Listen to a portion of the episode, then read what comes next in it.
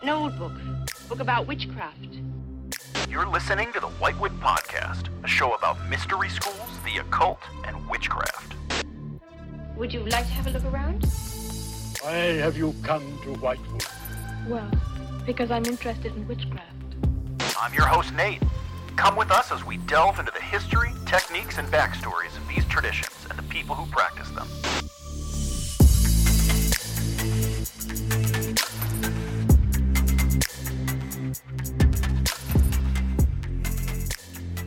Welcome back to the Whitewood Podcast. My name is Nate Driscoll. And uh, this week, I've brought on a friend that I've had for several years, I think.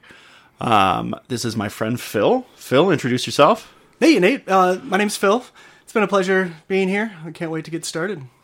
All right. So, um, what in specific would you say that your occult practice? How do you how would you define yours? Because I know yours is a little bit different than mine, and that's one of the reasons that I wanted to bring you on is to kind of contrast the different styles and you know take a look at it that way. Uh, definitely. uh, Right now, uh, I would consider myself a spiritist, and I practice spiritism. Uh, but I've been studying occult and spirits and working uh, with magic, I guess, for 10 years, 11 years now. I think ever since. Funny, it was actually right before uh, 2012, the the doomsday that happened. Oh yeah, the ago. Mayan calendar The came Mayan to an end. yeah. and you know, I kind of took a leap of faith there. I was pretty agnostic or atheist at that Yeah. point, but uh, a decade later, here I am, and I'm don't look back. I would never change it, and I I feel empowered where I am, and I feel blessed to be where I'm at right now. Yeah, I totally understand that. Um, I also went through a phase of atheism. Um, I think that it's actually a really healthy phase to go through. Oh, yeah. You know, because if you're gonna uh, if you're gonna spend some time where you're challenging certain types of religious ideologies and you're trying to find your own, um, a lot of times it, you know, I I don't dissuade people from breaking it all the way down to zero and then building whatever you're going to build or even just staying at that point like i think that it's a very healthy thing to uh, It was experiment one with one of the many books that I've read is uh, it was about doubt and the importance of having doubt. And I come from a scientific background from college, and really since birth, I've always been an analytical, logical kind of thinker. And to have atheism be part of my life was necessary to question everything that was brought to me. Uh, I grew up Catholic, Irish Catholic, and it was nothing severe or devout, uh, but my family definitely was and has been and continues to be. Uh, and I enjoy having their spiritual practices in my life as well, which is kind of funny to say. I've, I've kind of found that Catholicism and Christianity in general has been um, pushed away from a lot of occult members and practitioners, but for some reason it's actually empowered who I am, and maybe it is because of spiritism in general. But I uh, I don't dissuade from the Abrahamic faiths. yeah you know i've actually found it's interesting that you say that I've found the abrahamic faiths to be worth exploring i needed to step away from them for a period because uh, I was raised in a very religious house, very religious Christian house, and um, I went through a period where I was very angry about it. You Yeah. know, I think that's pretty normal when you're like a teenager and you're trying to find your own way and you're trying to, you know, like challenge the things that are around you. So I ended up going through like a very angry at Christianity phase where I had like associated a lot of the mistreatment and the pain that I was feeling with uh, that source.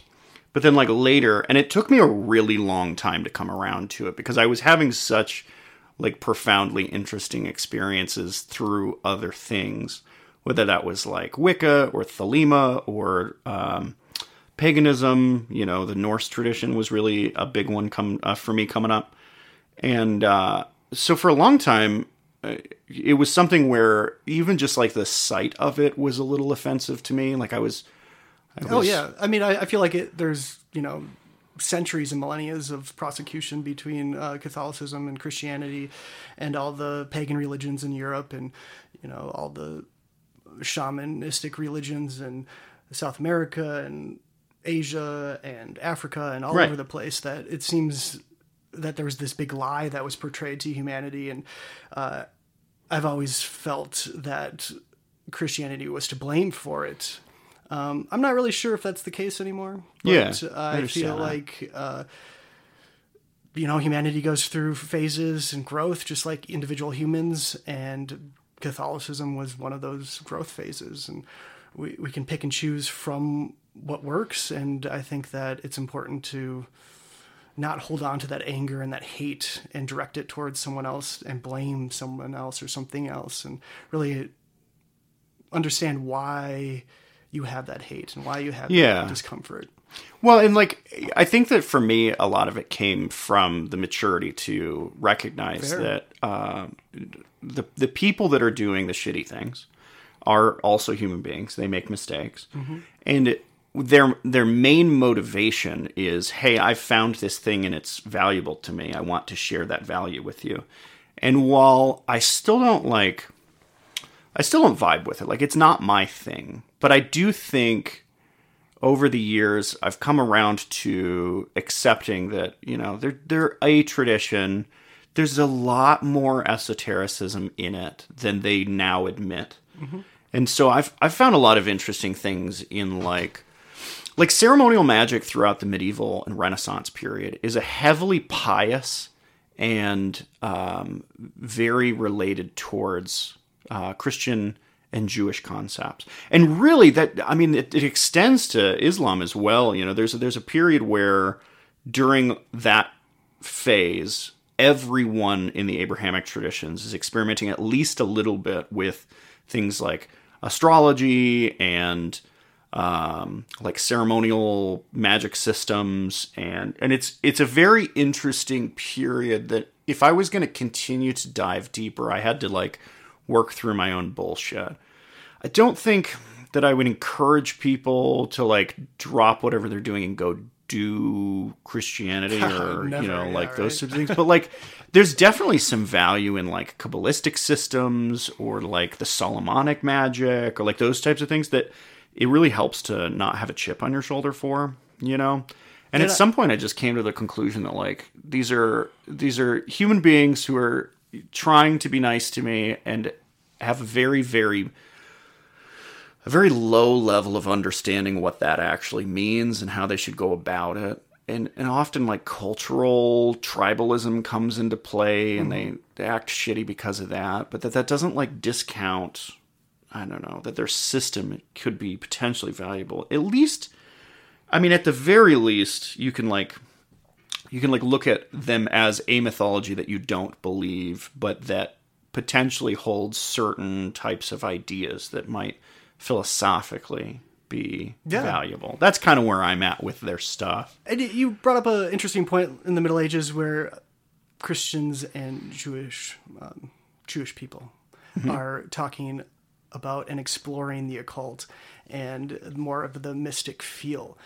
And I'm wondering if they were kind of in the same boat as us with having very doubtful thinkings of their upbringing and wanting to explore and dabble into other ways of perceiving the universe and the occult was just there for them and so they were exploring it and adding to it and writing things down and passing it on to us in the 17 1800s and Yeah. giving us the new age occultism that we have today I think a lot of it comes into play when multiple cultures interact with each other. And and I think that a lot of occult things in general come from multiple religious systems interacting with each other because they find similarities, what, whatever the similarity is. And so when cultures blend, like the, the example that I keep coming back to, like every time I do like a lecture or something like that, and I'm trying to show like the historical time periods where a lot of these things emerge, I, I keep coming back to the uh, the period where Egypt and Greece are united under a single empire Oh, and yeah. are also controlling like Judea and like that whole side of the world. so you're talking about like after alexander the great died and yeah, like Al- after Alexander the Great's conquest, because like his his specific uh, exploits uh, his conquests are are the period where like all these various different cultures and religious systems get like united, and then the next thing that happens is like okay, they establish major Greek cities in the land of Egypt, which they are ruling, right? And so, as well as that whole side of the Mediterranean, and so what ends up happening is like now suddenly like uh, there's a period in Alexandria where there's more there's more Jews living in the city of Alexandria in Egypt. There's multiple cities of Alexandria. It's so fucking frustrating. Interesting. Yeah, I didn't know that. He he's founded like 20 of them and only one of them was like successful, you know? He's like I'm leaving my name on a city. 20 of them to be exact. Yeah, right. It was crazy.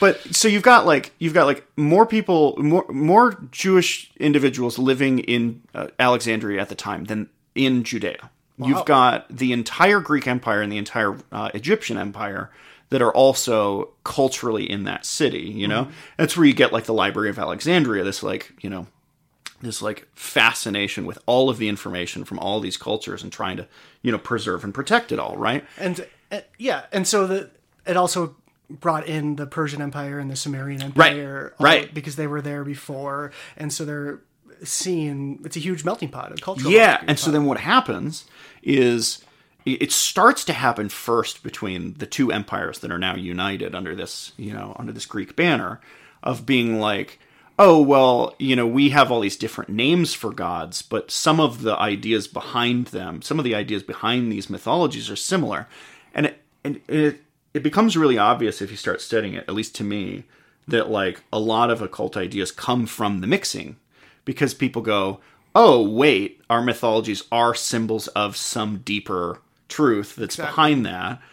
And so that's a really interesting period, but it kind of shows where a lot of these things like emerge from, I think, you know?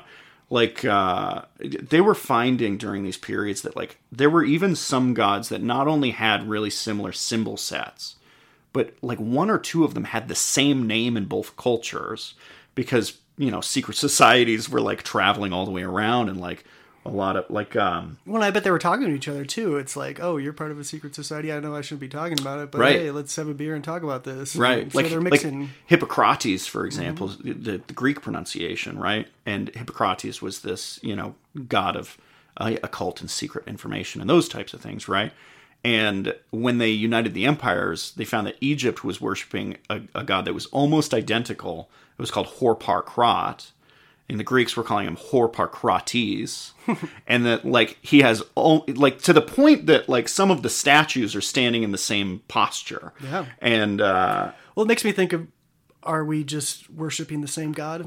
yeah, and it, it like even to this day, I always wonder those types of things of like the underlying truth being more interesting than any one set of symbols. You know, and so I mean.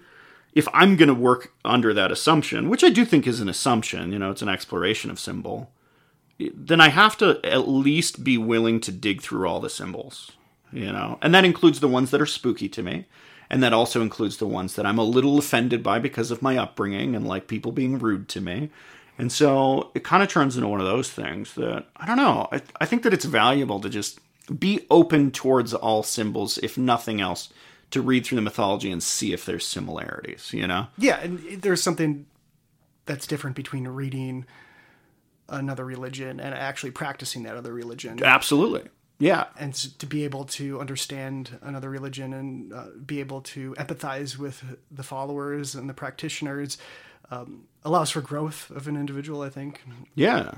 and it allows for growth in your own spiritual practice. So you touched twice now on this idea of growth, um, and how you know it's been one of those systems that has been, you know, providing you fertile soil for said growth. What kinds of things have you noticed in your own growth? Like, what are the what are the because I mean you also said uh, a little while ago about uh, kind of that idea of success, like if it works, you know, like use it, you know, Yeah. being open to that. So like what what kind of successes have you had? Well, I'm here right now. I'm. I feel like I'm a strong individual. I feel like I'm a courageous individual. I feel like I'm a a person that does what he wants to do. Um, and I wouldn't say that about myself ten years ago. I wouldn't say Yeah. myself fifteen years ago. I think a lot of uh, spiritual growth and uh, religious growth have to do with the embetterment of an individual person and individual soul and allowing them to do what they need to do in this lifetime.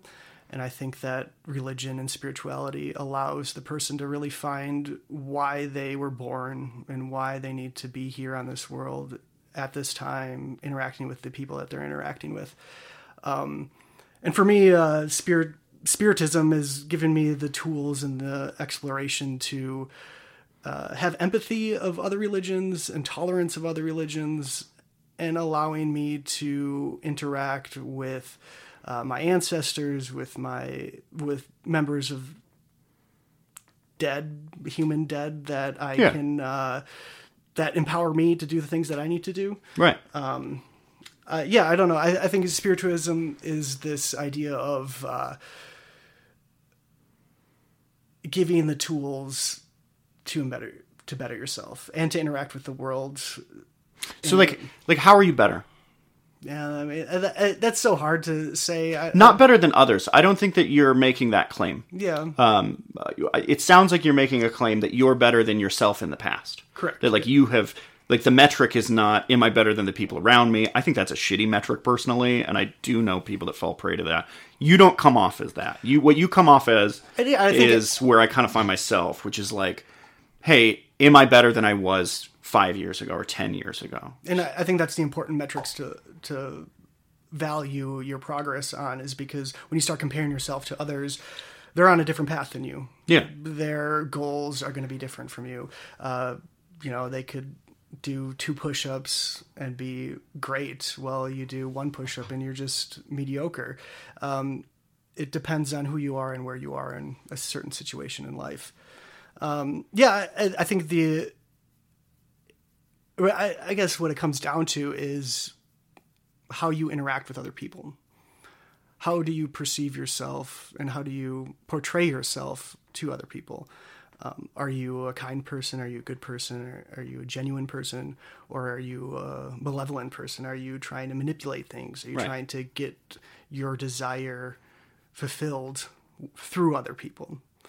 Um, and that's something that took me a while to completely understand and actually put into practice is that sure i have my desires and my will and will those desires hurt other people or they'll help other people Yeah. and how do i fulfill my own needs and wants while interacting with other people in, Yeah, a, in a kind good way And, and I think you're touching on like some of that ancient wisdom that's been around since forever. And every religion claims that it's theirs, but like I, I don't think that it is because every time I pick up like philosophy from the classical period or like religious texts from you know ten years ago, they seem to be talking about a lot of the same things. And I think you're touching on some of those things, which is like you exist in a place where there are other people. How do you fucking treat them?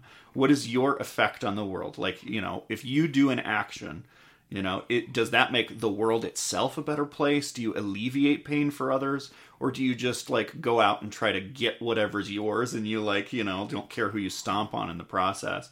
And you know, I, I hear those types of things all the way back to like Marcus Aurelius and Seneca's work, and uh, all the way forward to like some of those like um, self help people that exist today, or like you know, like priests and stuff like that today. You know, they all kind of touch on the same thing.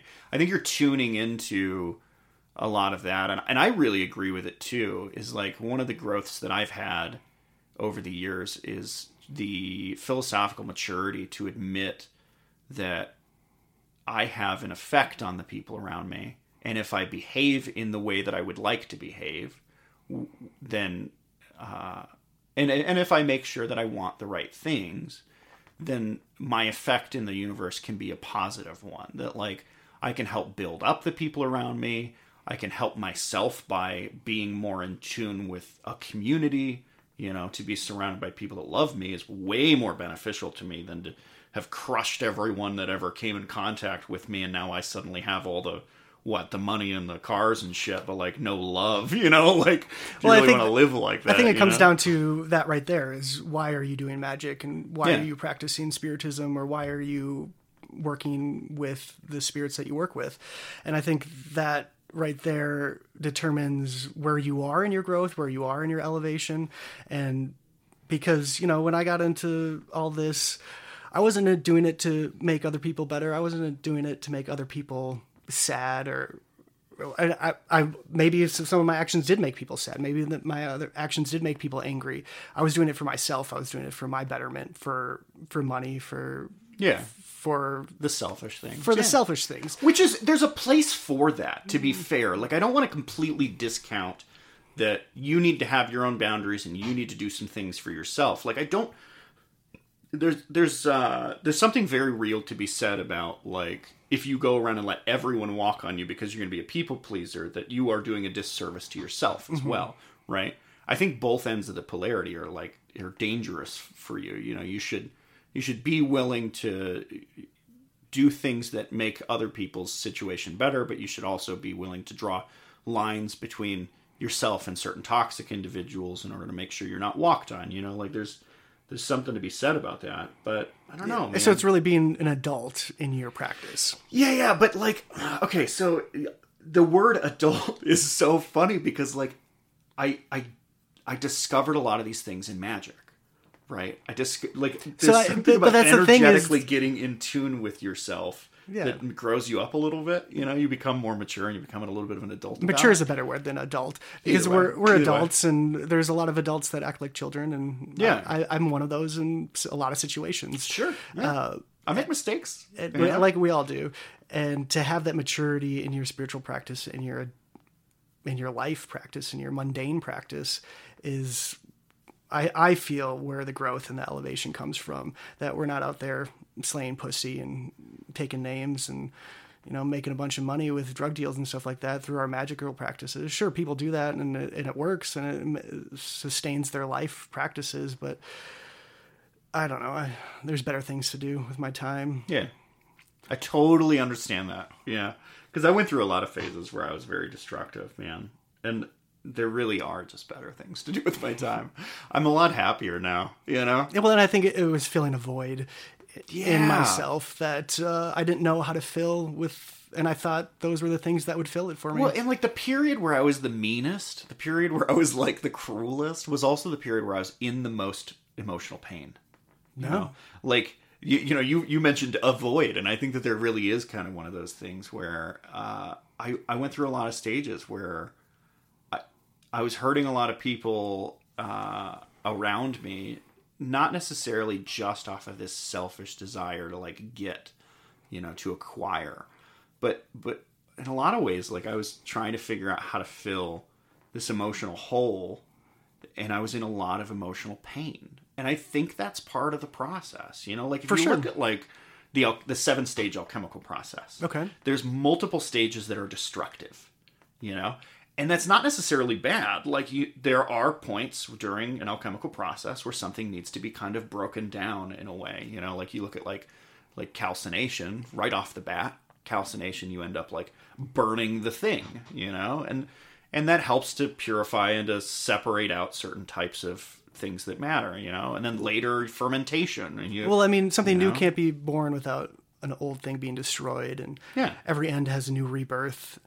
And I think that sure there are stages that we'd have to go through and most humans probably have to go through that selfish phase i mean that's Yeah. what childhood's all about and the trauma that we occur during childhood is how we're going to fill that void in adulthood um, for me it's been spirituality and uh, working with the occult that has made me understand my desires and understand those holes and really try to fill it in a more humane and ethical way to be very yeah, that all makes sense.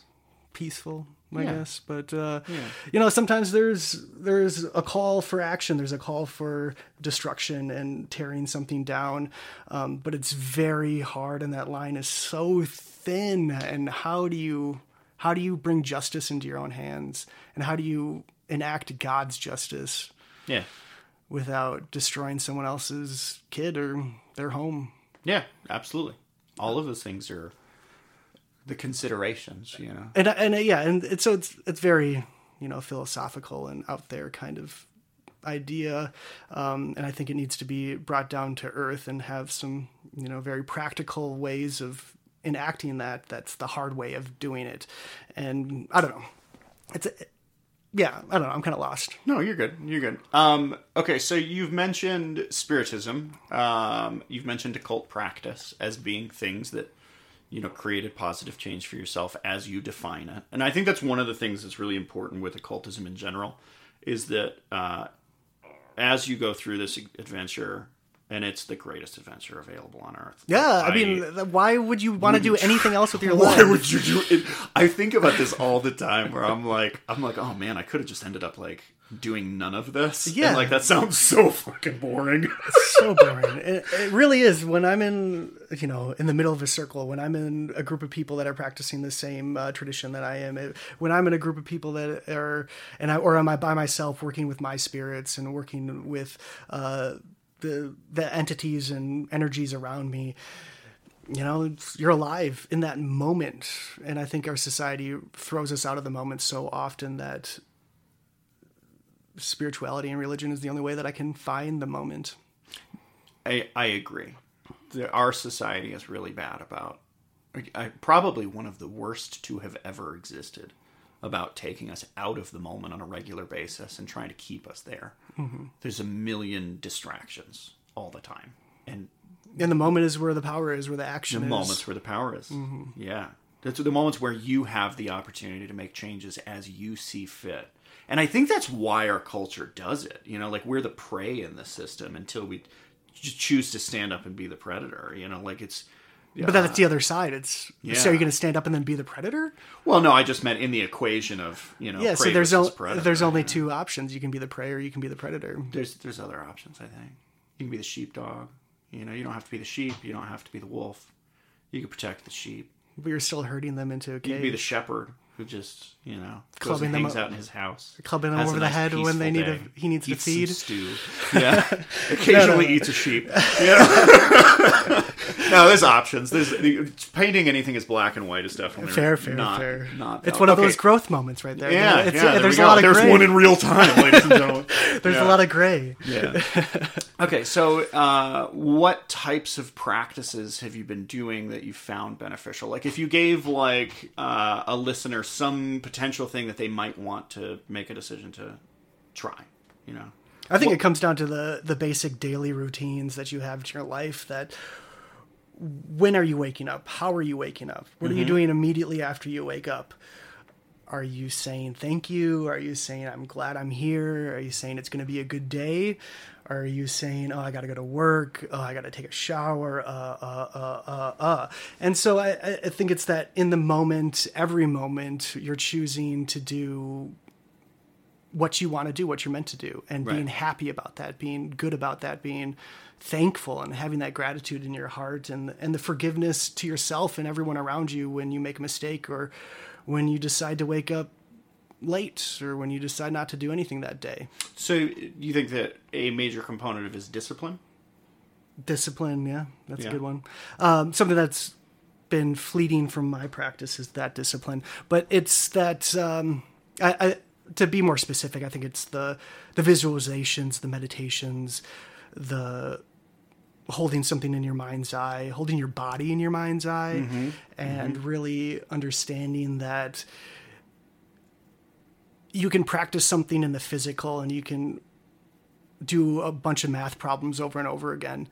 But until you do those math problems in your head over and over again, and you can really see the numbers flowing with the equal sign and the division and the, the multiplication, and having that answer e- without even writing it down is so empowering to everything that you practice. Um, and that's very abstract, but you know, just look at a dot for five minutes every day. Yeah, I, I genuinely think that you're touching on some really powerful things. You know, uh, so I want I want to backtrack just a second to say one of the things that you touched on was this idea that like that like life is precious. You know, you kind of you kind of like uh, went about it in an interesting way where you were talking about like, oh, you wake up and you're like, oh, I have to wake up, or you know you can choose to appreciate that you woke up and like you're grateful and like those types of things. And i i don't feel like a lot of people realize how many lotteries you had to win to be here. Oh yeah. because like okay so like 99.999 repeating percent of matter of the universe is empty space. There's nothing in it. Even the even atoms themselves are mostly nothing. Yeah. right and uh, the fact that the space which you occupy happens to be the space that has matter. Already a lottery of a billion to one right? And then for that matter to be life. Because most of the matter in the universe to a very similar degree is just dead rocks floating out in nothingness right? So you won this billion to one lottery to be incarnated into like something that's alive at all. Yeah. but then like almost all life as far as we understand is single cell organisms. So like for you to have been a multi-cell organism now suddenly you've won another billion to one lottery. And for that multi-cell organism to be like intelligent to have evolved to a point where you're capable of consciousness and philosophy and mathematics and spirituality and those types of things now suddenly you've won another billion to one lottery and you got incarnated into the period of time where there's like electricity and podcasts and the internet and, like running water. and running clean fucking water, dude. Don't get me started on clean water. You, I've probably gone off on this bit when you've been over at my house oh, before Oh, about how important it is to live in a time period where you get free, like basically close to free access to clean water. You know, and you won this other lottery of like this. How many? How many nations exist on Earth and, and have existed over you know time? So and and you happen to be in one where you have you know the liberty to do certain types of spiritual practices and not be hunted down for them or to Yeah. live in certain ways and not be hunted down. Not to say it's perfect. I don't think anywhere is perfect. But that's humanity. yeah. And then and then so many people fall prey to realize to the realization that they didn't win the last lottery. There's only one extra lottery right? It's were you born inherently rich right and so many people forget that they won 20 billion to 1 odds in order to be here at all right now and focus their all of their energy on the fact that they didn't win the last one and it's like wh- who gives a fuck if you won the last one you already won all of the things that are like you know able to leave you having this experience I like you know? that. The last lottery. Did you win or did you not win? yeah and that's so hard for people and for me and and I get it because you know money gives you access to fresh water. I get it. Yeah. Uh, but I mean they've done studies and you know you reach a th- certain threshold and you just your happiness declines from there. But you know you still there's a threshold and if Yeah. you're not at, if you're below that threshold then your life isn't as happy as people that are at that threshold. absolutely Uh, and so, yeah, having that gratitude, even though you didn't win that last lo- lot lottery, is hard. Yeah. It's it's something that I continue to struggle with. You know, like I like I paint this picture of like all these lotteries and like but it, it's not like I'm like beyond that. Like I also feel that sometimes. But I sometimes I just have to like zoom out and be like, "Hey, you do realize that if you're thirsty, there's clean water that you don't have to do anything to in order to drink."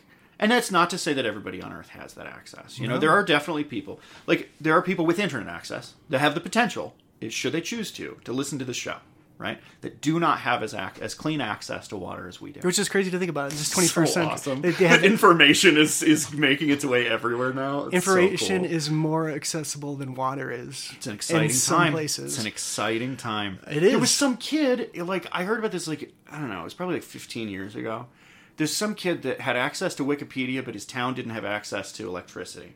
So he was riding his bicycle. It it was in some impoverished nation in the Okay. uh, continent of Africa, and he was riding his bicycle to a nearby town to go to the library to get access to Wikipedia, and then riding his bicycle home every day. And he self-taught the basics of electricity using access to free information on the internet, and then worked with other groups in order to get funding, and brought electricity to his hometown via only the free information that was available to him on the internet. And now that village has electricity and access to the internet.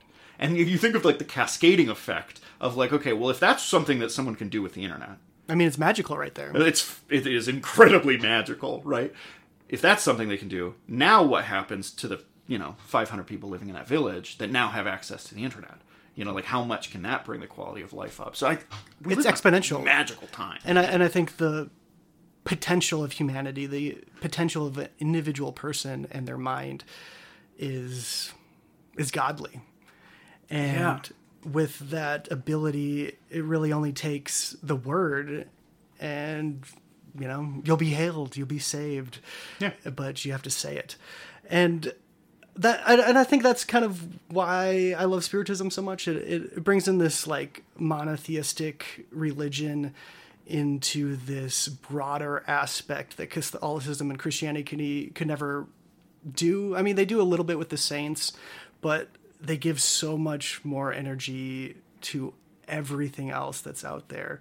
Uh, there's a lot of tolerance in Spiritism where you can have, you know, the Hindu gods come in, you can have the African gods come in, you can have the Jewish gods come in, you can have the European gods come in, and they come in as these, you know, highly elevated spirits that aren't God because it's monotheistic and God there is only one God. Uh, but you can still work with them. You can still be that with them. You can still intune them and empower yourself through them, uh, which is bizarre to me. I've never really experienced uh, something like that before, where it, it's complete tolerism, tolerance to everything else. I think I think it's way more common in occult traditions than it is elsewhere. I do see it in more than one source. No, it's good to Uh, know. Yeah. Uh, tolerance for the sake of tolerance and like for for tolerance to be like an ideal, like a virtue, you know. I th- there is some uh, aspect of that in other religions, Bro, for sure. uh, not often lived to the same extent that I see in the occult traditions. And I think a lot of it comes from this like very realistic place, which is like, well, you know, all of society hates you as soon as you start doing occult shit. And then it, you're like surrounded by all the outcasts. You know, you're like you're like surrounded by all the people that like general society didn't want to ever exist and they're like, "Oh, fuck those dudes cuz they insert whatever makes them different," you know? And so it, it's uh it is interesting to watch most occult traditions be like well i don't really give a shit what this old religion told us that we can and can't do i say we you know include everybody and Yeah, you know I mean, it's a- tolerance for the sake of it's a group of black sheep, you know, and then the It is a group of black sheep. A white sheep Yeah. comes in, and they kind of okay, yeah, I guess we can roll with that. Yeah. and, and then they do, and and the tolerance is good. Um, yeah, and and I- so I think that having that ability to work with other entities and work with other spirits will allow you know you to find what works for you and what empowers you to do what you need to do every day to achieve your highest self to tr- achieve your greatest goal and your passion in life. And and you define that right? Like that's that's the other thing that i only see in occult traditions is like a lot of people in other traditions are going to tell you what good means. Like they're going to define the word Yeah. good for you and right? good is different for every individual good is different for every individual and so you can either like force people to accept your definition of what good means Mm-hmm. or you can send them on the real adventure which is hey man how do you define good and like how are you going to seek that thing that Uh, yeah. becomes an adventure I, I was having this conversation with a person about that. Uh, Oh, yeah? where where you have this openness to what is good, Mm-hmm. and it's defined by that individual. And he kept on coming back at me with this idea that that creates chaos and it creates something that's not tangible and it creates something that is so etheric and abstract that it doesn't work for anyone kind of thing. But uh, i just come back to him well obviously you haven't found yours. You're what you're good at and Yeah.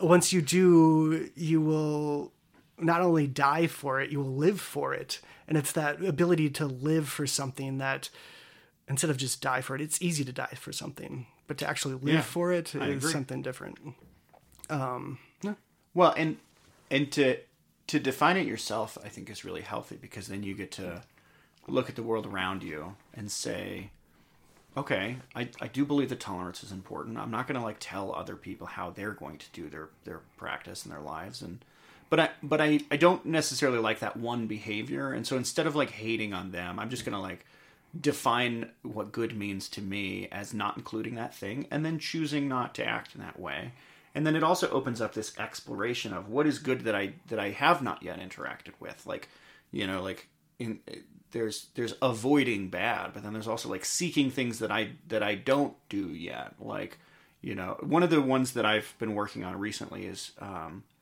to be generous. Yeah. You know, like uh, that charity.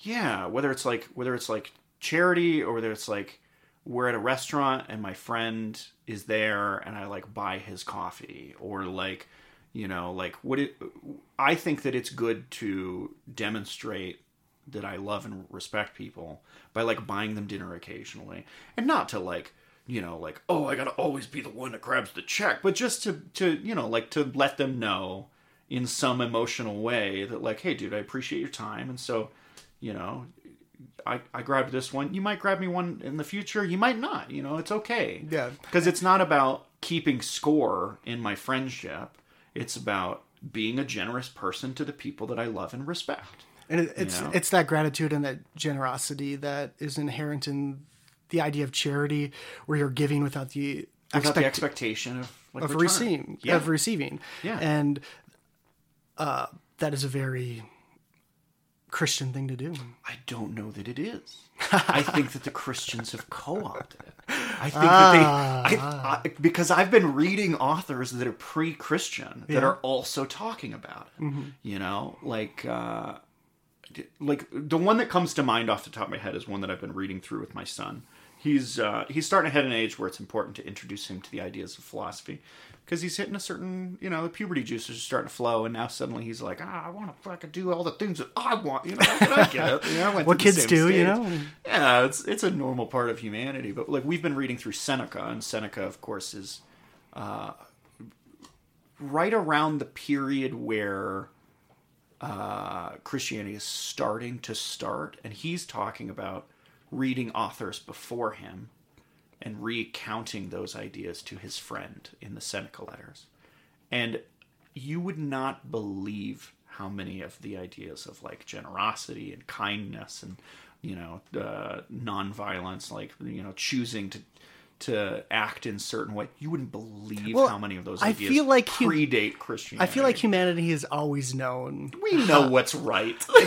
there is such on. thing as a conscience Yeah. and we conscience and we all have that and we all know what's good and when Yeah. you're killing a bunch of people and taking their land or taking their castle or whatever Right. you know it's you know at some level it's not a good thing but you see everyone else doing it and you know if you don't do it someone else is going to do it so you're But just going like, to do it anyway What ends up happening is like cultures that have it claim that they were the ones that made it, and that like everybody before them or anyone that's not them doesn't have the thing.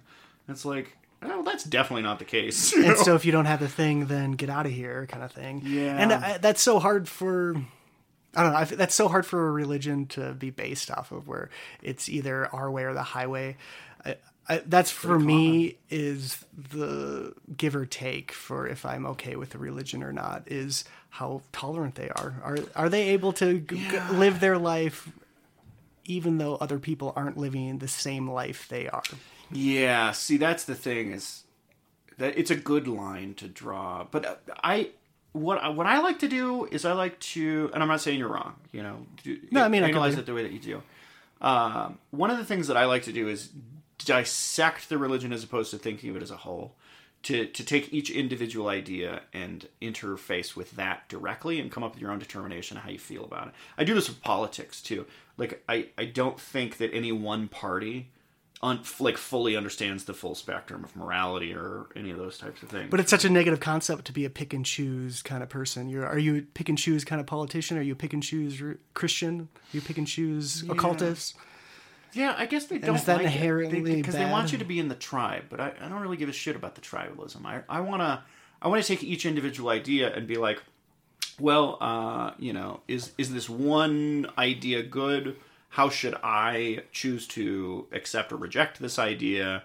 Okay, now let's move on to the next idea, because I- I think that a lot of times if we if we look at any total system, we we often I mean we have like like the human brain is very very good at finding the negative. Oh, yeah. I think it's you know it's based in some of the ideas of like survivalism and like the you know like how do you yeah you, you kind of have to be a little bit paranoid and looking out for the jaguar so that he doesn't steal your baby you know like th- some of that like that primal caveman mentality and so like now we like look at whole groups of large complex systems of information and we find all the bad things faster. So I think in order to combat that is probably why I developed this idea of like looking at each separate individual idea and coming up with my own determination on it. Well, it's a very analytical way of perceiving the world. Is that Mm-hmm. everything is this uh, discrete integers instead of a Yeah. whole sum of and it. there's and there's correspondences between them. I'm not I'm not suggesting that there's not like uh, really. I mean, the entire magical system, all of them, like as a whole, seem to have some kind of idea of correspondence. Some idea of like this symbol relates to this energy, relates to this spirit, relates to this god. Like so, you know, I, I get what you're saying, and I, I think that brings back to my point of yeah, there was probably just one religion at first, and we all, you know, the, I think you're right. the what is the fall of the Tower of Solomon, and then everyone Oh, the Tower of Babel. Uh, Babel, and then everyone has different languages, and now they have different religions because they're trying to articulate the same things in a different way, and so, you know, it, it we see it in slang and the evolution of language and how it changes from Latin to you know old English to New English to what we're living today. Even when we go through like minor changes in language, we're like we're going to use this one word instead of that word, and there's always this huge resistance. Um, there's there's a period that became aware to me. I wasn't super aware of it. Um, somebody that's really really big on um, like providing rights for certain groups of people had kind of pointed it out to me um, where there's a period where we shifted from using thou to using you. Oh, and that period everyone lost their goddamn minds. They Well, it's such a useful like, word. it's a, it's a demonization of the english language and it's the devil's work and you can't you can't shift this pronoun from they or thou to this pronoun of you because it brings in all these concepts that are completely inappropriate and antithetical and like it's it's it sounds really like the conversation we're having today. I know. That's why they pointed it out. Is I was like, oh, it, and it was like they they. I mean, it was in a situation where they had like slides and they were like showing me like you know. Well, I- and I was I was open to like kind of take a look at what they're talking about. I wasn't hmm. quite sold one direction or the other. I kind of wanted to see what their whole thing was, but like they made such a good argument for how just like a single switch of a word completely shifts. And then the culture resists any kind of. A Well, I don't think people you know? like change. I don't think culture likes Yeah. change. We're always Yeah. resistant to it. We always have doubt in that new thing, which is good. I mean, I think it's a survival instinct that, you know, we don't want to eat that piece of fruit because it might kill us, but right. it could be really good too. Could be delicious. It could be delicious. Yeah. I mean, Could be demons. It could be a trap. could be demons.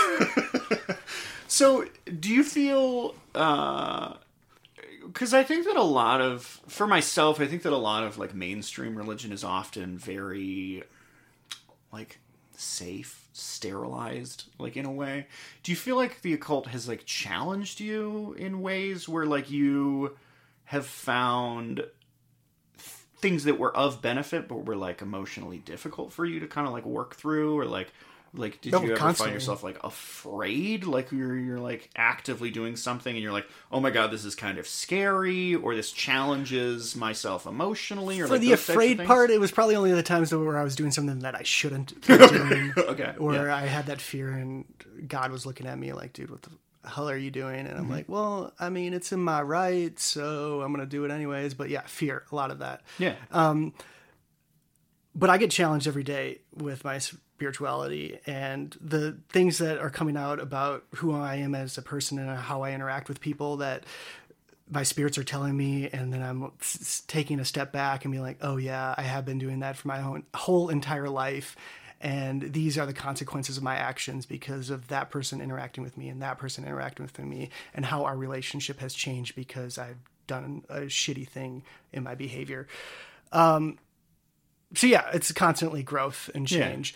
Uh, but I and I think that is what's so awesome about spirituality in general. I do like how. no, Actually, I don't know. I don't know what I'm about to say there. So, can I ask about? Okay, so obviously, uh, I feel like I have to pose this question in a certain way, and I want to explain to the audience why I'm posing it in this certain Yeah. way. Uh, obviously, a lot of occult traditions have certain oaths towards secrecy and certain uh, respect lines in between like my tradition and your tradition. There are things that we don't talk about because you know we have certain things that we've taken oaths to protect, right? Are you in a position where you would be able to and willing to discuss the first occult experience that you had? Uh, whether that's like a group working or your own private practice, or is that something where either you wouldn't be comfortable or have taken oaths to protect? My first occult experience, I mean, was probably the lesser banishing ritual of the pentagram. No shit. You started with LBRP. That's interesting. You started with LBRP? Oh man, I I think LBRP is a fantastic one. Uh, I did three episodes on it. Yeah, I saw that. Okay. Yeah. I haven't listened to them yet, but They're yeah. they're great. I think you'll like them. Cool. Um, so I think that it's a standard across the occult world. I think that it it offers a lot of opportunity. Uh, I can't picture it being somebody's first. Not because it wouldn't make a good starting point, but because it's like you don't find it until you're kind of in the deep end of the pool a lot of times, man. Yeah, I definitely didn't come into spirituality in the normal way. Um, I mean, like I said, it was 2012, right before it. I was kind of a little lost, didn't really know what I wanted to do. I was in college, um, and kind of stumbled upon some occult stuff and was getting into like Reiki and other energy mo- healing modalities Yeah. and just energy work in general and mind over matter thoughts and ideas where in, in a very secular way as well that it wasn't about god it wasn't about spirits it was about energy and matter Yeah. and being able to change it I was actively an atheist for the first like two years of being in the tradition that I'm in now. yeah and uh, I can definitely understand that like mentality of actively experimenting with this thing and seeing some results and and being able to like put a very secular vibe on them sometimes and, and then other times being like hey that's a giant mystery. I don't know how that worked but it definitely did. I think it was me holding my hand for myself that uh, Yeah, kind of that's a good tiptoeing analogy. into the water and I always knew, and it was, I mean, my first, first spiritual experience in general was, you know, having those thoughts of like kind of putting everything together in Reiki and mind over matter and, and the water. And, you know, when water freezes and you're being nice to it, it freezes in a nice pattern. But when mm-hmm. you're being mean to it, it freezes in an ugly pattern. And i've seen i've seen that documentary that you're talking about is it false? his his work's been highly Yeah. I, I've heard that too. Yeah, I know. I know exactly the. Doc- you know what's interesting? Though? that documentary Yeah. was one of the things that inspired me to start asking certain questions and investigate in certain ways. And so, as much as I don't like that the information that was in his work was false, that particular piece ends up being like this very positive force in the universe where it makes people start asking the questions. yeah. And I myself was Well, it's watching that good- same thing in probably 2011, 2012. You know, it's very funny that. you Well, know, and, and it's that's why we have doubt, and that's why it's important, important. To, to keep doubt is because even though you see this snowflake being all beautiful after you say thank you to it, it may not be true. yeah. Uh, so yeah, I'm, you know, seeing, and I always had this idea in my mind that if this doesn't work, if I don't like it, I can just go back to the way that I'm living right now, Yeah. which isn't great, but so that's why I'm trying this crazy thing. Well, what I did was I went into my shower, turned off all the lights, and I started saying "Om" over and over Okay. again. Yeah, yeah, yeah. Because I, it's so funny that I know this for detail. Is that just different in my life experience at that time? Yeah. um, was the idea of running water in pipes and how it destroys the quality of the water, the spirituality Yeah, of the water. yeah. I've heard it makes lot. it dumb and docile kind of thing. So I was trying to So you put yourself in a scenario where you were trying to like vibrationally or energetically influence the water into a positive state. correct. I get it. And I understand the logic there. and yeah, the metaphysics is sound, sure, Yeah, it's it there, is. it's there. It is. And, And so then you locked yourself in a black box with white noise behind you. and then started chanting, and I'm not surprised that shit happened. I mean, my whole body was glowing. It was white. Yeah. It was all that I could see the water, the golden water, the white, bright brilliant white light flowing over my whole body and Yeah. and draining down into the drain. It was it was glorious. It was a, a circuit connecting at that point. And see, that's the thing is that that particular documentary might have a false premise, but that it offers the perfect scenario for people to logically find their way into a very, very real practice. Mm-hmm. Like you're describing a, a ritual that I could like see myself doing. You know, like I, Well, that, I mean that, works. It's, yeah, it's very profound, and Yeah. you know, you have a bucket of water and you start praying over it. You start chanting over it. Interesting things happen. we're seventy percent water. The the Earth is seventy percent water. Yeah. there's a lot of uh, energetic currents in that idea, and I think it flows perfectly together in our world, and that's where I kind of started. You know, next day I probably not next day, but a week later, two weeks later, I did the LBRP and never Man. looked back. Jeez. Yeah, I wish I started with LBRP. I've found a lot of interesting, uh, I, really ceremonial magic in general, but like, so LBRP first published in um, Liber O Vel Manus et Sagittae, which was uh, published in this book right here, Equinox Volume, I want to say it was Volume 2 uh, by Aleister Crowley Okay.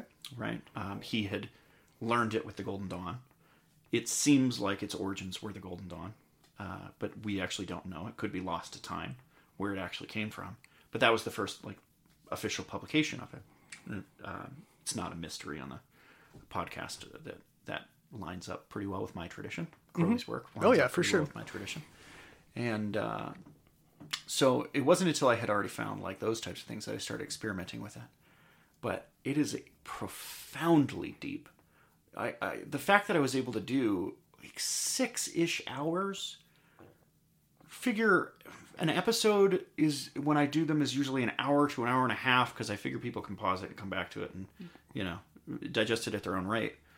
Uh, but I also don't want a lot of super long episodes because I feel like that's like intimidating sometimes. You know. Oh, for sure. So the LBRP episode is like an hour and a half, and then maybe an hour and a half or an hour forty five minutes, and then like two hours. So there's three different parts to it.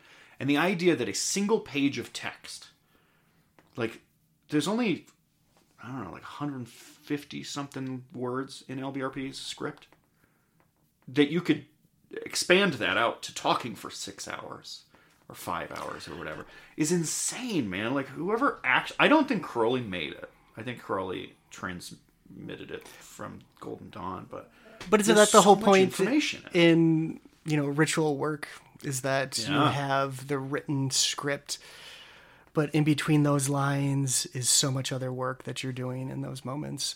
Um, yeah. i agree. I agree. And I think that that's part of the growth that I find in my own practice is like, okay, have you memorized whatever ritual? Could be LBRP, could be anything else, right? Have you memorized the ritual? Oh, well, yeah, okay, I've taken the time to memorize it. Great. Next step, what are you visualizing as you say each one of these words, as you do each one of these actions?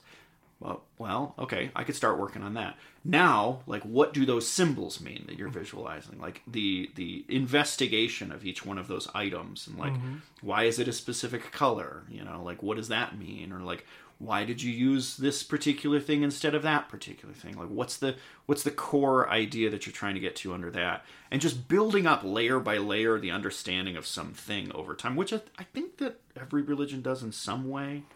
But That's I- the idea of a spiritual text. I that's think. my uh, you know. concern about talking about this, and even coming on this podcast is Yeah, what's that? a lot of those higher steps need to be experienced for that individual and that I agree. us talking about it Not interpreting it so much for others, Yeah. but leaving them room to because that's where the might find their beauty for me comes from Yeah, is that I when totally when a piece of knowledge comes to me or a piece of wisdom comes to me Mm-hmm. that I've never heard from anyone, I've never Yeah. read, I've never listened to in anything, and it's just there and it's profound and sometimes profane Mm-hmm. and it's unreal. I mean, that's what that's the hit that keeps me going. Yeah. So one of the things that I try to do with this show, and listeners will definitely be aware that I'm doing this, is I try to lay the super basic foundation work mm-hmm. of hey, here's the basics so that you have high quality information, so that if you go out and you find like some book, you're like, oh, I understand the historical context for what this book is talking about, or I understand like the super basic traditions.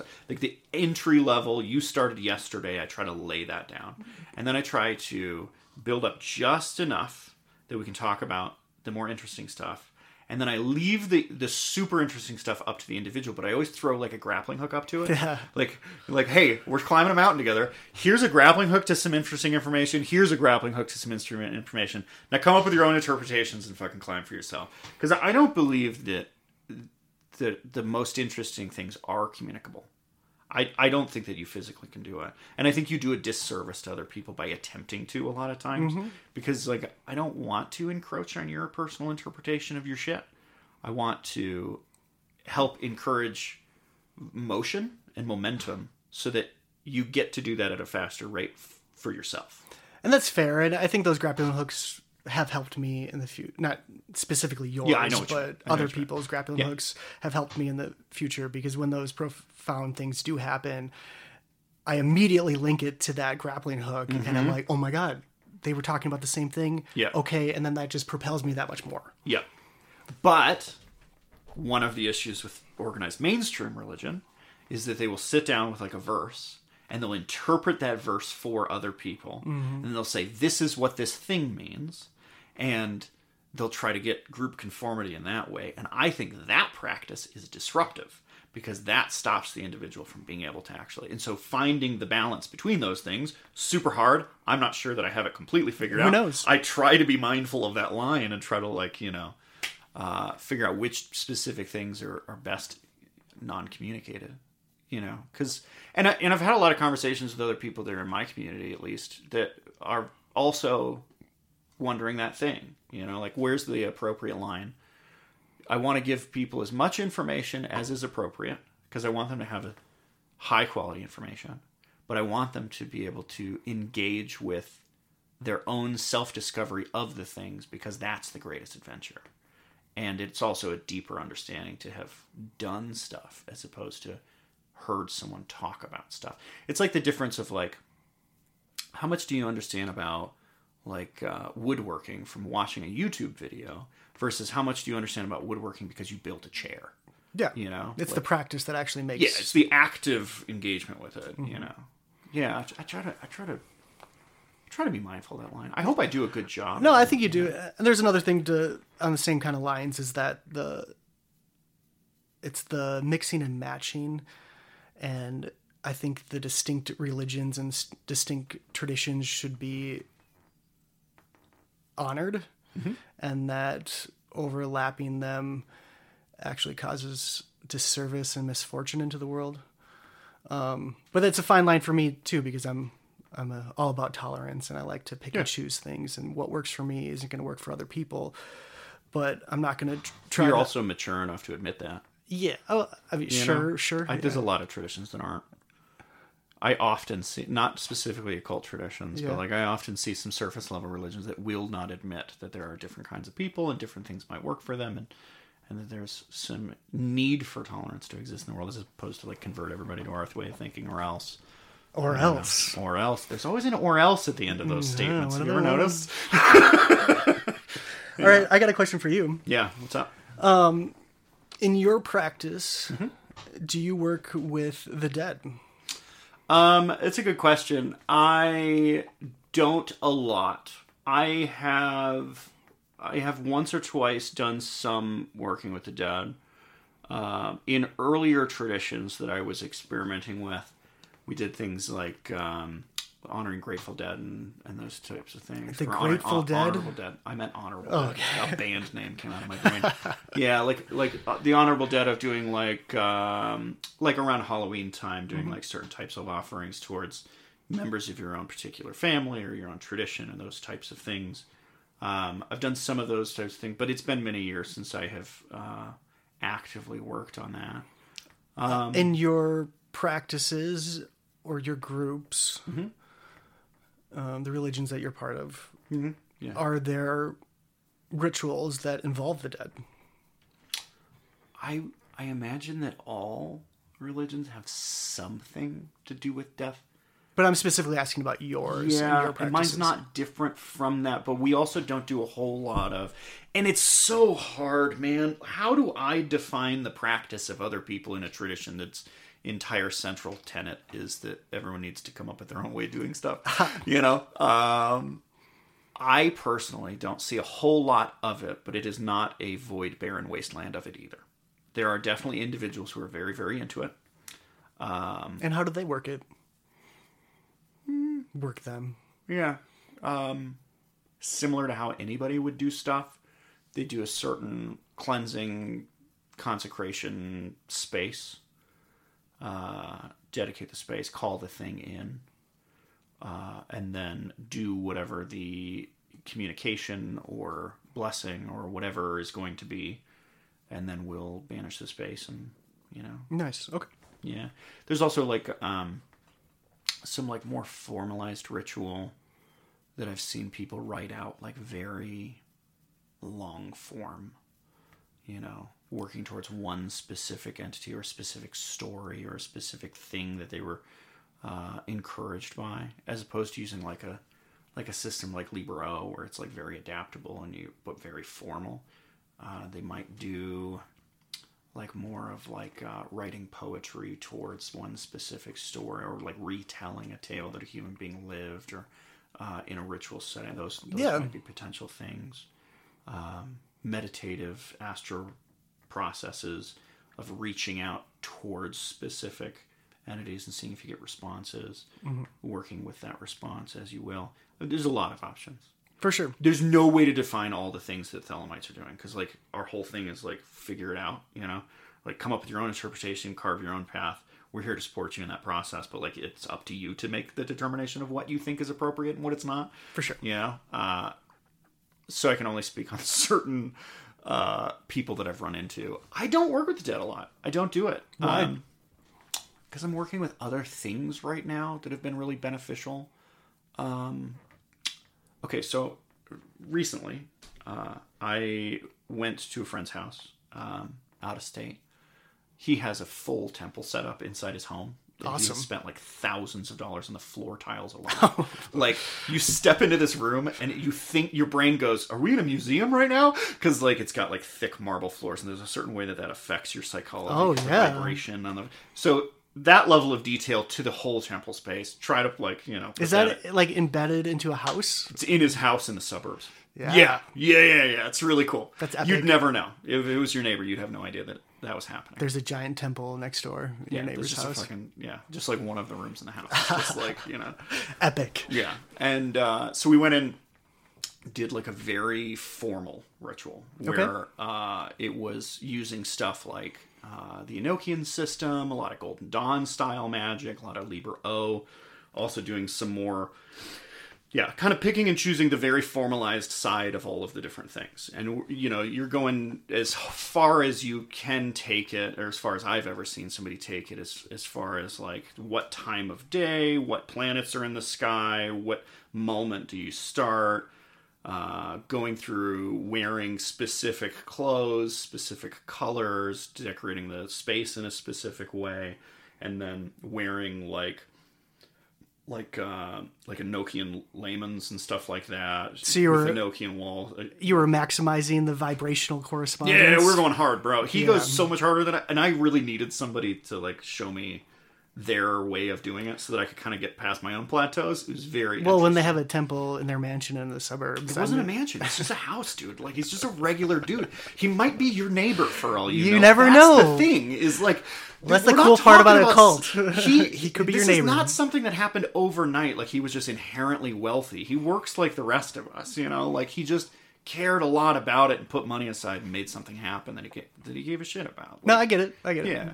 Um, and so we did this very formalized ritual with specific planets and zodiacs and houses in the sky, and uh, so we had like a time frame, and we went really hard on like the physical materials and making the whole space, you know, really emulate that. And then we called in a specific planetary intelligence, uh, and it was incredibly in your face.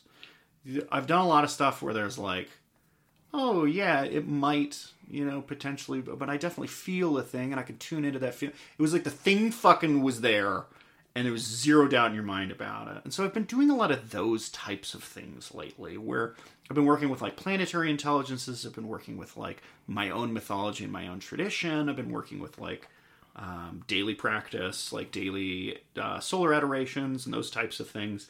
Um, that's just how I'm going about this particular phase in my spirituality.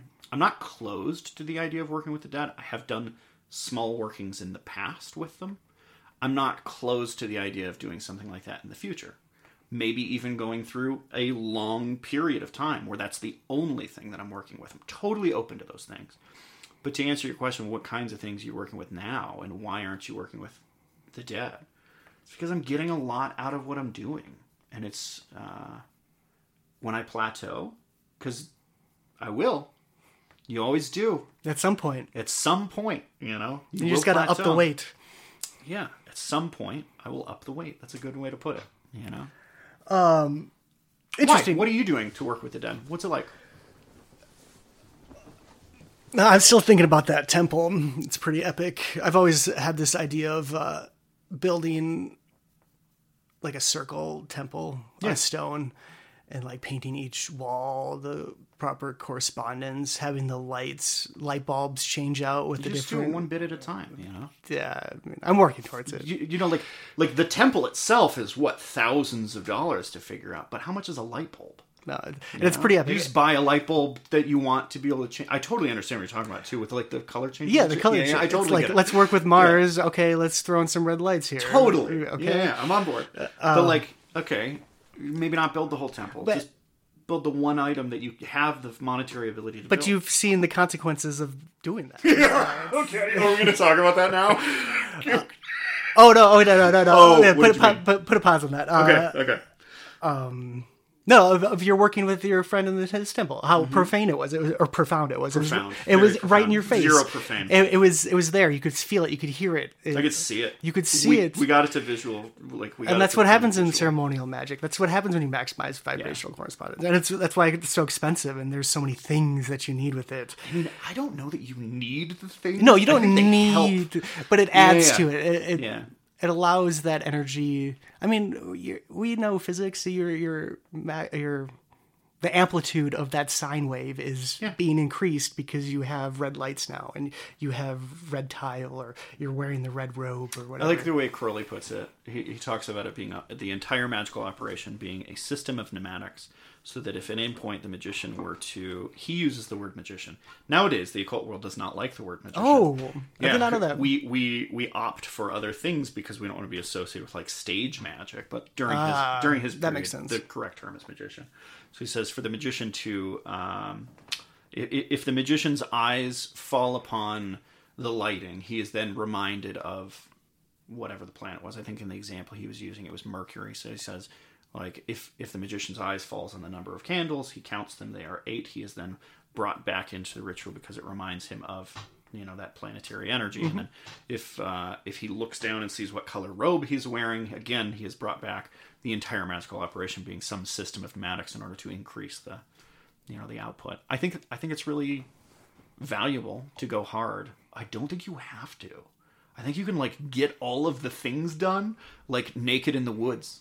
Like and I've done operations not naked but in the woods Yeah. where like I didn't bring anything with me and I was like, well, what can what, like what's around us? Can we like just make this happen, you know? And like taking like sap and making like little burn candles and like getting uh, you That's know, cool. incense and stuff just from your natural environment like and really you don't even need that stuff like you could just do it with nothing I mean, that's probably one of because I'm a lazy person to begin with. It's one of my favorite things about my transition from ceremonial magic into Mm-hmm. into more of a spiritism kind of path is the amount of stuff that I don't need. yeah yeah i totally agree i do opt for doing like lbrp uh, for example i'll do that regularly or lbrp similar rituals like the star ruby things like that where it's like very obviously very similar construct uh, i will often opt to not use a magical implement uh, implement um, because I think it's better to just have it with you all the time and to not be dependent on physical materials. And so, like for example, the Lesser Banishing Ritual of the Pentagram in its original script calls for a dagger, uh, or I think it's I think it says the word dagger. I don't remember if it says ceremonial knife. Uh, I often will just do the two finger Yeah. you know thing. Oh, yeah, I think that it's it's good for the stage that I'm at. I don't know. No, I, I think that's what makes you a more adept magician to begin with, or whatever you want to noun you want to use for it. Is that those tools are just symbols to begin with. Yeah. And the reason that you have them on your altar is so that it immediately brings you to that energetic vibration Yeah, when you touch it. It brings you into that headspace. Yeah. Um, And as you be more adept, you just don't need any of that stuff anymore because it, you can immediately bring the still like vibrations.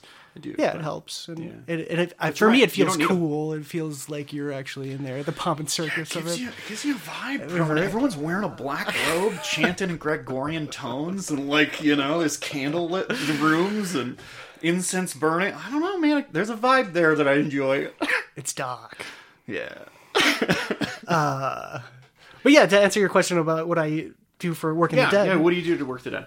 Uh, So, so one of the main reasons why I decided to come onto your podcast was specifically to talk about this. Okay. Um, is because right now in my life, in my practice, where I am working with spirits and working spiritism and and working the dead mm-hmm. and i'm trying to elevate myself so that i can have the growth needed to not just move side to side but actually move up and elevate as a, a spiritual being and become better as a person that way.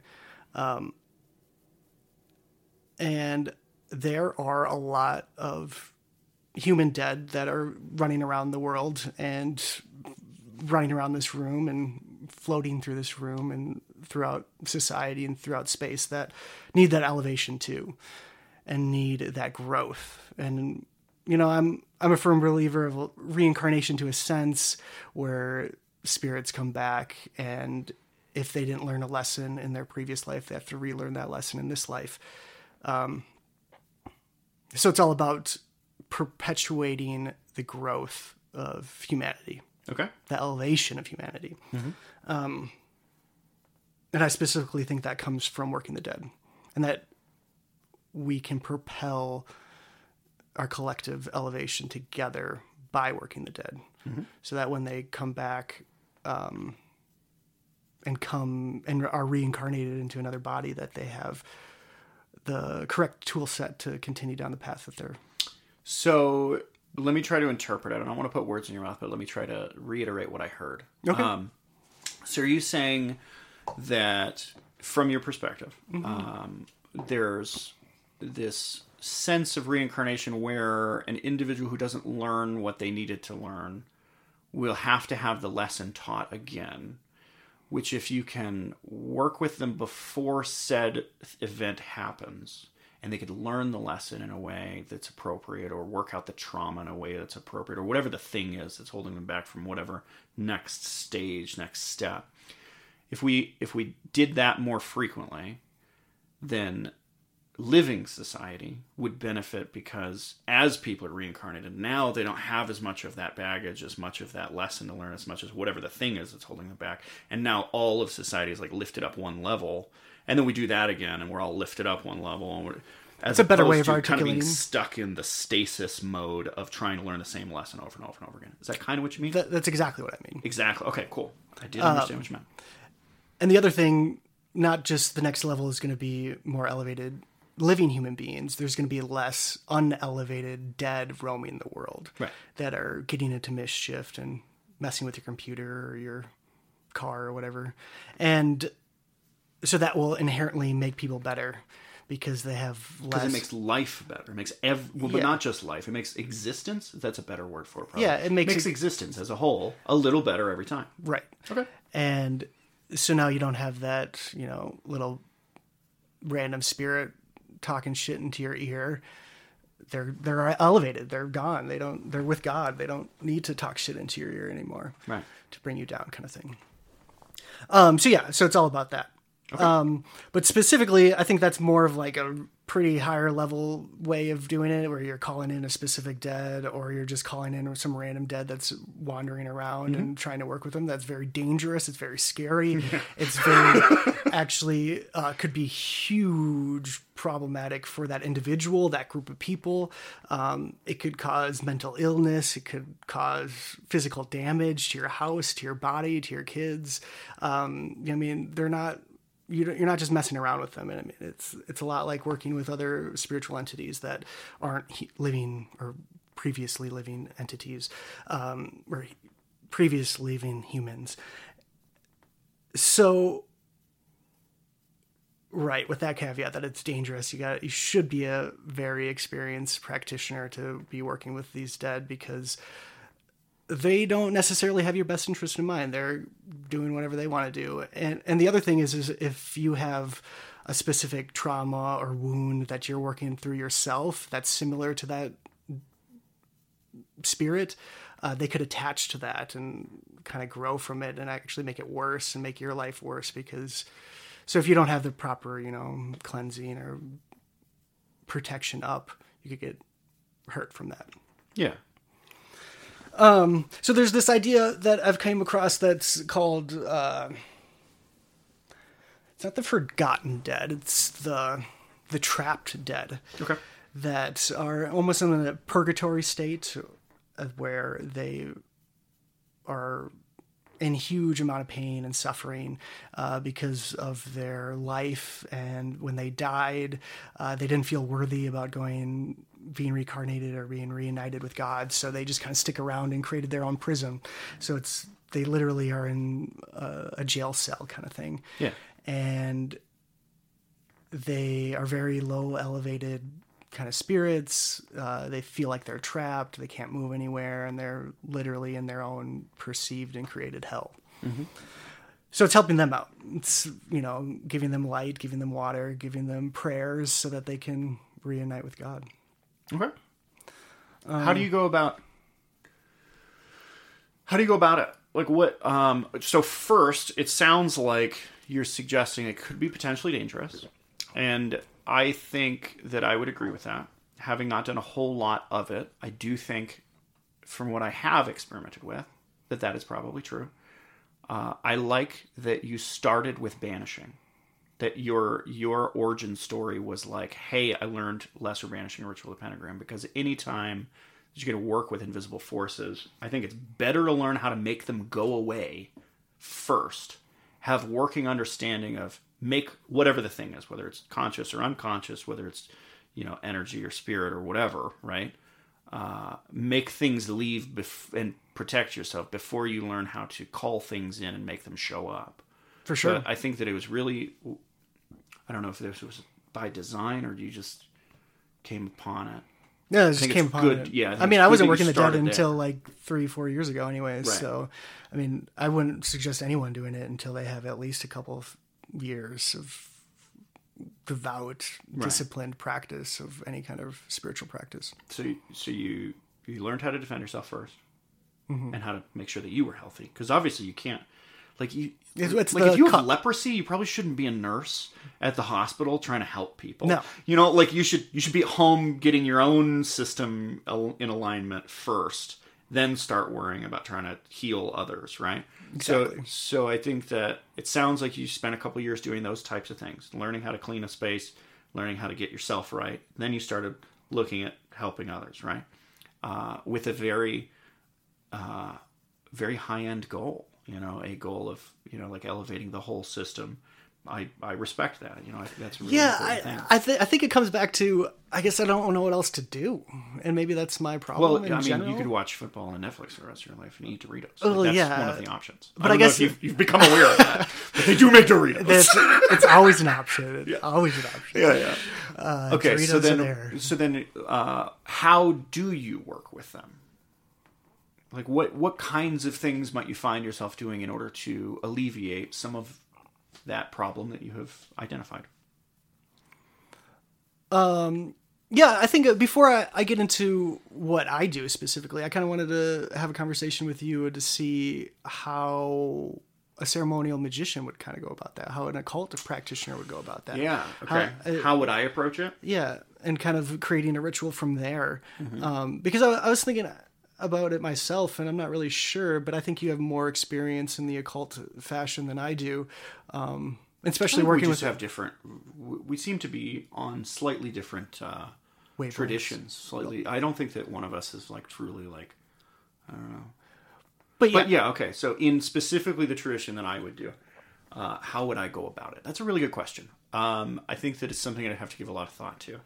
First off, I think that uh, balance is always key across most of the board. And so if something has too much water, I would add fire. If something has too much fire, I would add water. If something has too much dark, I would add light. If something has too much light, I would add dark. I think that a central balance point is often the point of the most empowerment. Um, and and so often I would opt for that. And whether that's doing a ceremony in order to like call in whatever that opposite energy is, um, I would also uh, if if it was like a moment where I had like actual communication with some spirit entity, something, I would I would be uh, first off I would be testing to see where it's at with certain concepts, which I believe to be important. I would figure out certain tests to make sure that this thing's intention is not to hurt me, that it's kind of going about. And then I would try to find a way to incorporate it back into the group, to accept it for what it is. Ask it things like what do you like what do you want versus what do you need? You know, because those are two really big questions. If something's like I don't know, like dark or whatever, it will want to hurt things that are around it. But when you start asking questions like, well, what do you need in order to be whole or to be at peace? or those types of things, then you start getting this, you know, into the deeper level of like, um, well, I, you know, like I hurt because of this thing, and and uh, maybe that stress being alleviated could be, you know, some of the thing. That might turn into like leaving offerings, having a philosophical discussion with the entity, trying to impart, you know, whatever balance that I can to encourage the healthy state of the thing, of the entity, of the intelligence. Man, that's not bad. I like that. I think Mm-hmm. uh, you kind of know ex- exactly what you're talking about there. Um, th- definitely, what you're saying is more for like individual spirits that come through. Individual spirit, absolutely, and I am kind of th- thinking of it as the approach of the individual. that you're specifically calling up a family member or, or one of your friends that or died. something that wanders through, or something that wanders through in, in a ritual, and you're like, "What's going on?" So you start asking a bunch of questions, or something that's glommed onto a certain part of my own psyche as I am trying to incorporate wholeness in my own life in a very Jungian fashion of like engaging and incorporating the shadow, those types of things. Yeah, I mean that's Uh, yeah, I think that's on I think that's good, and it's it's important to ask those questions about like who you are and what do you want, what do you need, and is it appropriate for me to give that to you, or is that just feeding your addiction kind of thing? how, yeah. and it, more of that higher level kind of uh, practice for spiritual practitioners is working that one-on-one kind of dead. Um, that's something that I wanted to bring up, and I and I'm glad I asked you to talk about it first because that was really interesting, and I'm some things clicked in my head for me myself. Dope. So specifically for these lower level dead that aren't just like one individual that's coming in and being like, "Bitch, I got strangled to death by my stupid husband, and I'm gonna strangle all these other bitches because of that." Well, if you're a ghost that's listening and that situation happened, fuck your husband. yeah. but uh, he's dead too, so maybe you should just get some light and go to God yourself. Yeah. There you go. yeah, work through things. Uh, so yeah, with the with these trapped dead, so they don't even know that they're trapped. They're or they know they're trapped, but they don't even know that they can be freed. They they Yeah. they like locked their own cage, and they have the key with them. The, their key is in their hand. The door is even unlocked; it's open, but they see all these cages around them and and the fire of hell, and they're they're stuck in a moment of trauma from their life or whatever it could be um, that's keeping them so docile and not returning to God. They think God has forsaken them. They think God is not Yeah. with them. Um, and so they don't pray to God. They don't call to God. They're not there with God. And that's the whole idea of this practice is to um, reunite those entities, those human dead, with God, that to show them the path, to bring them the path. Um, so it's all, all about giving them lights, giving them prayers, giving them water. Where so it's that cooling aspect. So giving giving water in the aspect that you're like satiating some need that they're and thirsty. offering comfort. Yeah, and then giving light in the sense that you're like connecting them to like uh and again i'm putting this into my own words to make sure i'm understanding what you mean like connecting them to hope in the first because you kind of have to like believe that you can get out of a locked cage before you can get out of a locked cage you know uh, so like connecting them to that hope via the mechanism of light is that kind that of is very good. Yeah, so that they don't even see that light; they don't even know that light's Right, there. right. So you're offering them that light, and you're giving it to them in charity without Mm-hmm. the expectation of return. love that so that they can be reminded that there is light in the world, that there is a way to God, that they do not they're not locked in this cage that all they have to say the word and they shall be healed all they have Yeah, to sure. do say the word and they will be saved kind of thing. Um, the water usually you put like ice cubes in it to cool them off because they're very fiery they're very uh, energetic they're very angry at their situation because i would be too if i was trapped in a prison without god and so you're cooling them off. You're giving them water to give them some quench their thirst. And then you're showing them the way with prayer and light. Okay. And that's it. And that's the beauty of it. It's that it's so simple.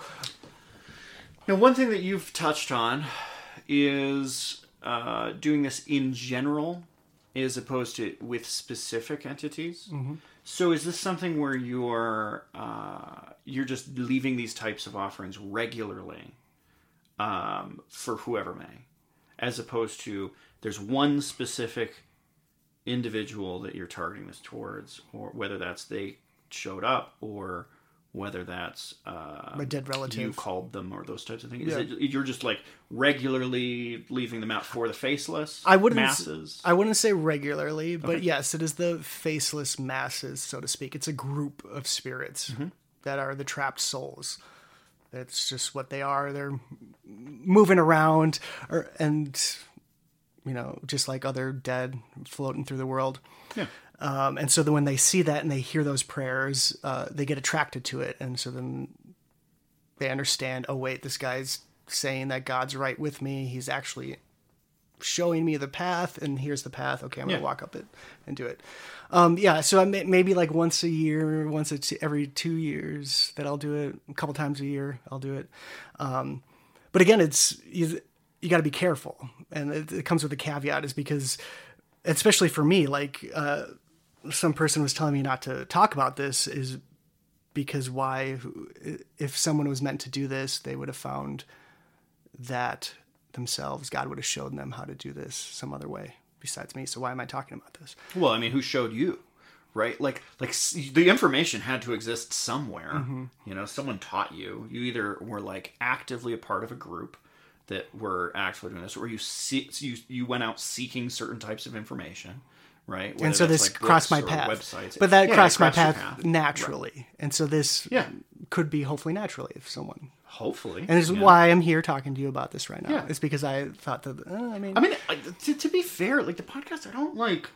I don't go stand on a street corner with a sign and a billboard, and I'm like, "Hey, come check out this thing." Like the people that come to it, they come to it of their own volition and process each episode at their own rate. That's you fair. Know? So, I mean, yeah. So, uh, but uh, for me, this could be me just being selfish and not knowing what to do with my life, and Oh, okay. and so I'm finding this need to feel validated and needed in the world. So I'm helping these trapped souls, Hmm. and I'm I'm bringing that to other people because I'm so awesome of a person, and I'm saving the world. Yeah, I like that through you include doubt within your own, like, because I think we all kind of have the back talk of like, uh, you know, why am I doing this? yeah. yeah. I think that it's good to be real with yourself and to admit that you know I, I really think both things are probably true.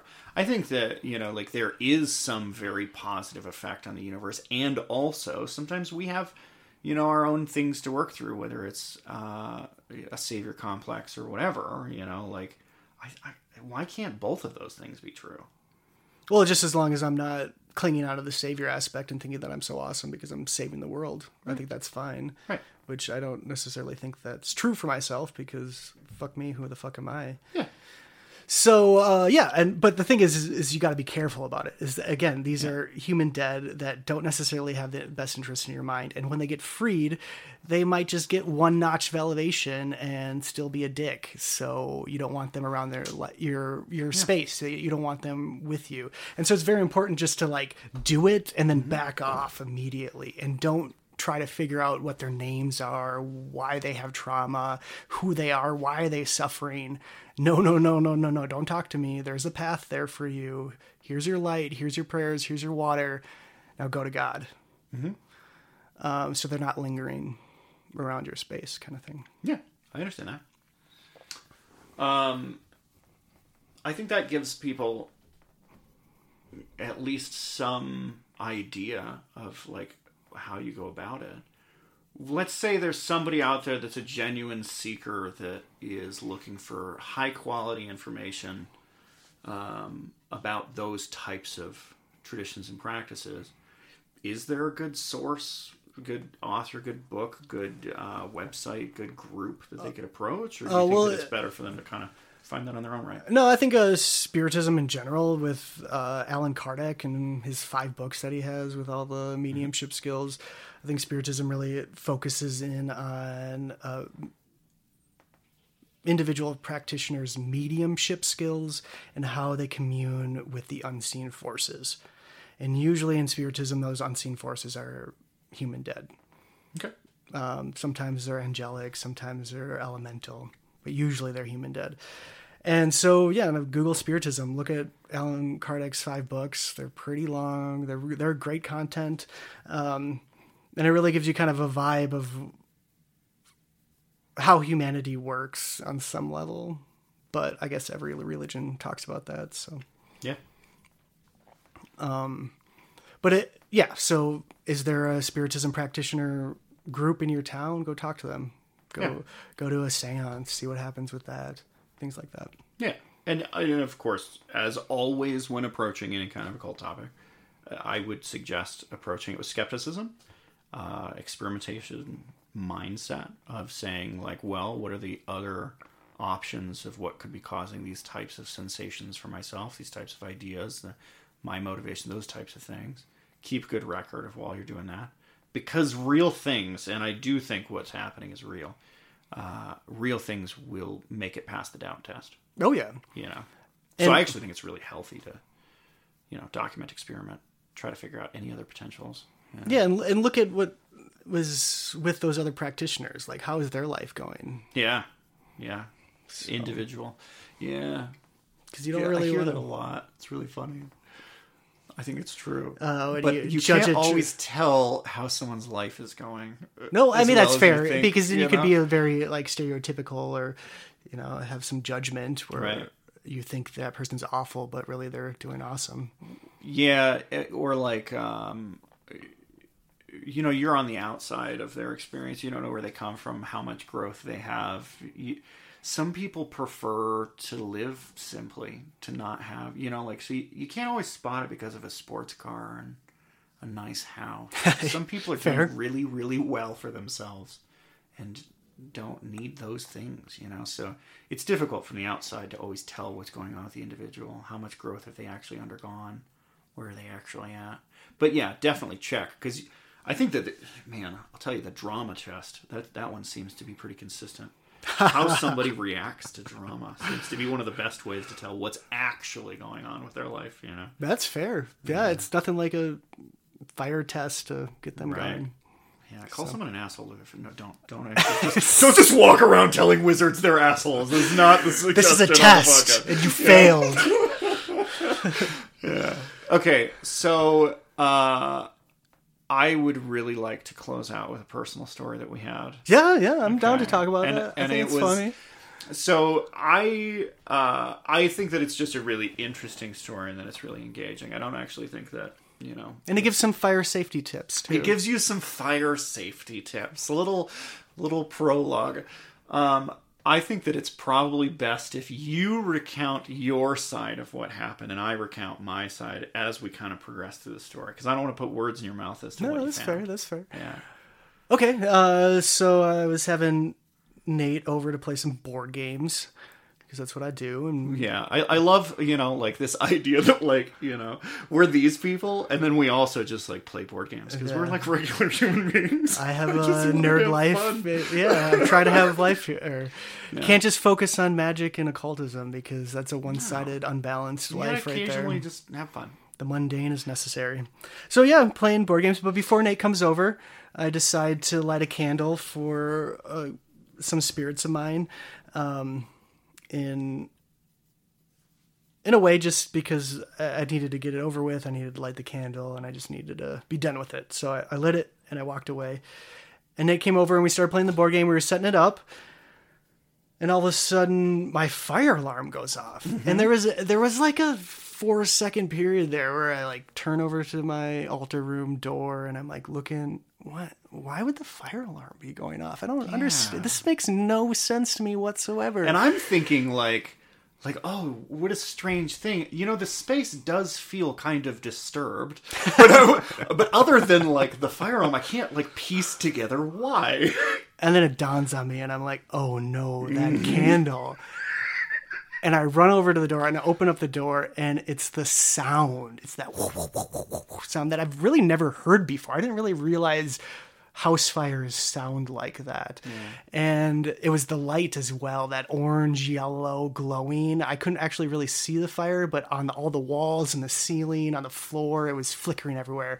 And the smoke was billowing off the top.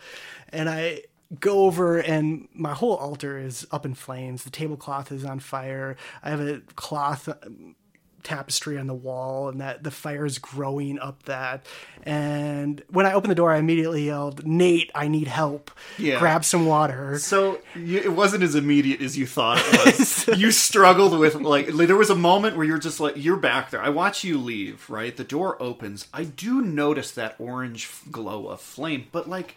We're also practitioners, and for all I know, you've just got 300 candles yeah back there. that's what people do I've seen people go out and buy those. You know those like those uh those glass hold candles that they use in like churches where you'll have like a row and then a new shelf and a row and then a new shelf and then they like do the prayer candles in like Catholic churches. Oh, and yeah. stuff like that. Like I've seen people buy those for their own house. Oh, so that much orange light wasn't yet, you know, like worrying, but like also the the space has been disturbed. So like I'm kind of on edge. I'm like, oh, and and I don't know if you've got it completely under control because it's a small little issue or if it's like a big issue. So I'm like waiting because it's your home and it's your space, and I'm not gonna like you know. And all of a sudden, I just hear you go, Nate, I need help. and it was like reluctant. You, you did- Oh, I didn't want to say it. I, I mean, I'm a very stubborn person, and I hate asking for help. It's one of those things I gotta let go. But I'm, in that moment, I'm so glad I said something. yeah, yeah. so I rush into the room. I won't describe the space because it is your spiritual space, Thank and you. I don't want to expose any of your specifics. I rush into the space. There's a lot of fire, dude. It was not a little bit of fire. It was like uh, by the time I got there, that tapestry that you mentioned was basically from floor to ceiling flame. Like it was, it was not like, oh, we've got a little bit of a situation to deal with. It was like, oh, fuck, here we go, right? So you said something like, get water. Yeah, go get water. So Nate leaves, and I'm like trying to stamp out the fire. So I'm like grabbing the cloth and throwing it down. But as I'm throwing it, I'm throwing it like behind me, which is very stupid of me to do in hindsight. but uh, Nate comes back, and I see the water. And when I turn, that piece of cloth that I threw behind me was on another altar covering one of my statues, and I was like, "Oh my god, no, not this altar! I don't really care about that that altar that's on fire right now. I care about this altar. Yeah. Like, what's going Yeah. on? No!" And so I like go over there and I grab it and I put it out, and um, So I'm running back and forth between the kitchen and you. And basically what I'm doing at this point is I keep like I, I uh, in your sink. This is very irregular for you. You are an incredibly clean person. no, thank you. Every time I've gone over your house, your toilet is freshly cleaned, your sink looks nice, you you know like you keep your space really clean, which is I try to. I notice. You do a good job at it. Yeah, it's very welcoming space. I think it's There's better for the spirits too. in the sink and some undone dishes in the sink. Oh. And th- I've never seen that in your house before. It was a very strange thing. I was aware of it in the moment. so I pushed the, the pan underneath the sink, turn the tap on so that it's just filling. I fill a cup and I run a cup to you. And then I run back and it, the pot's been filling the whole time. And so th- I start running back and forth with like Very efficient and cans. effective Yeah. fire We're putter just outer. we're going for it. Yeah. While this is happening, at first it was just let's deal with the emergency, right? But then we're also like two practitioners in a sacred space. and so I go, I I lo- look at you and I'm like, hey, shoes in the Templar, no. You're like normally no, and so I took my shoes off while we're putting out a fire. As the fire's going everywhere. totally a thing that we did. Yeah. Uh, once the tapestry was out, uh, the wall was on fire. Yeah, That's well, and then you start I've seen. freaking me out with the the walls on fire and the Well, I've had a house fire. fires It's spread between walls and the, into the ceiling, and so It can. We needed to check. and Nate, Nate's telling me to go check in my uh, check attic, crawl space for heat. and Yeah, and you're check the other side of the wall. and the whole time I'm sure like, the inside is not burning. Yeah, Nate, you're crazy. In hindsight, Not crazy. I had a house fire when I was a kid. I knew these things, you know. in hindsight, I'm very glad that we did our due diligence Yeah. Mm-hmm. and we checked everywhere so that I wasn't in the middle of the night burning down my neighbors or my house. Right. Right. And uh, yeah, you've had experience. So It worked out out. of everyone that I know, I'm really glad you were the one that was there during that fire. yeah. I also think that you learn a lot about your friends in an emergency. Oh, uh, just about a person in general. about, about like who the person is on the inside because Yeah. you don't have time to put up like a wall and like an emotional thing and like oh I'll just control myself in this way. In an emergency, it's just like bare soul, you know. It's just like who is this individual? And so like me and you collaborating in that moment was. You know, it was it was kind of beautiful in a way. Obviously, it was a terrible situation to have happened. You know, we don't want like, you know, it's one of those great trauma bonding moments. it was a trauma bonding. That's the phrase that I'm looking for. Yeah, I wasn't going to come up with those words, but that's it. It was a trauma bonding. As soon as oh. the house is over, we're like, you know, uh, all of the flames are out. We're sure that it's not spreading anywhere. We're sure that it's contained. The whole fucking building is full of smoke. Oh, man. We're like coughing a little bit. And we're like, oh man, we should go out and get some fresh air. And then we just ended up smoking a cigarette. It's a lot of fresh air to get, you know? Yeah.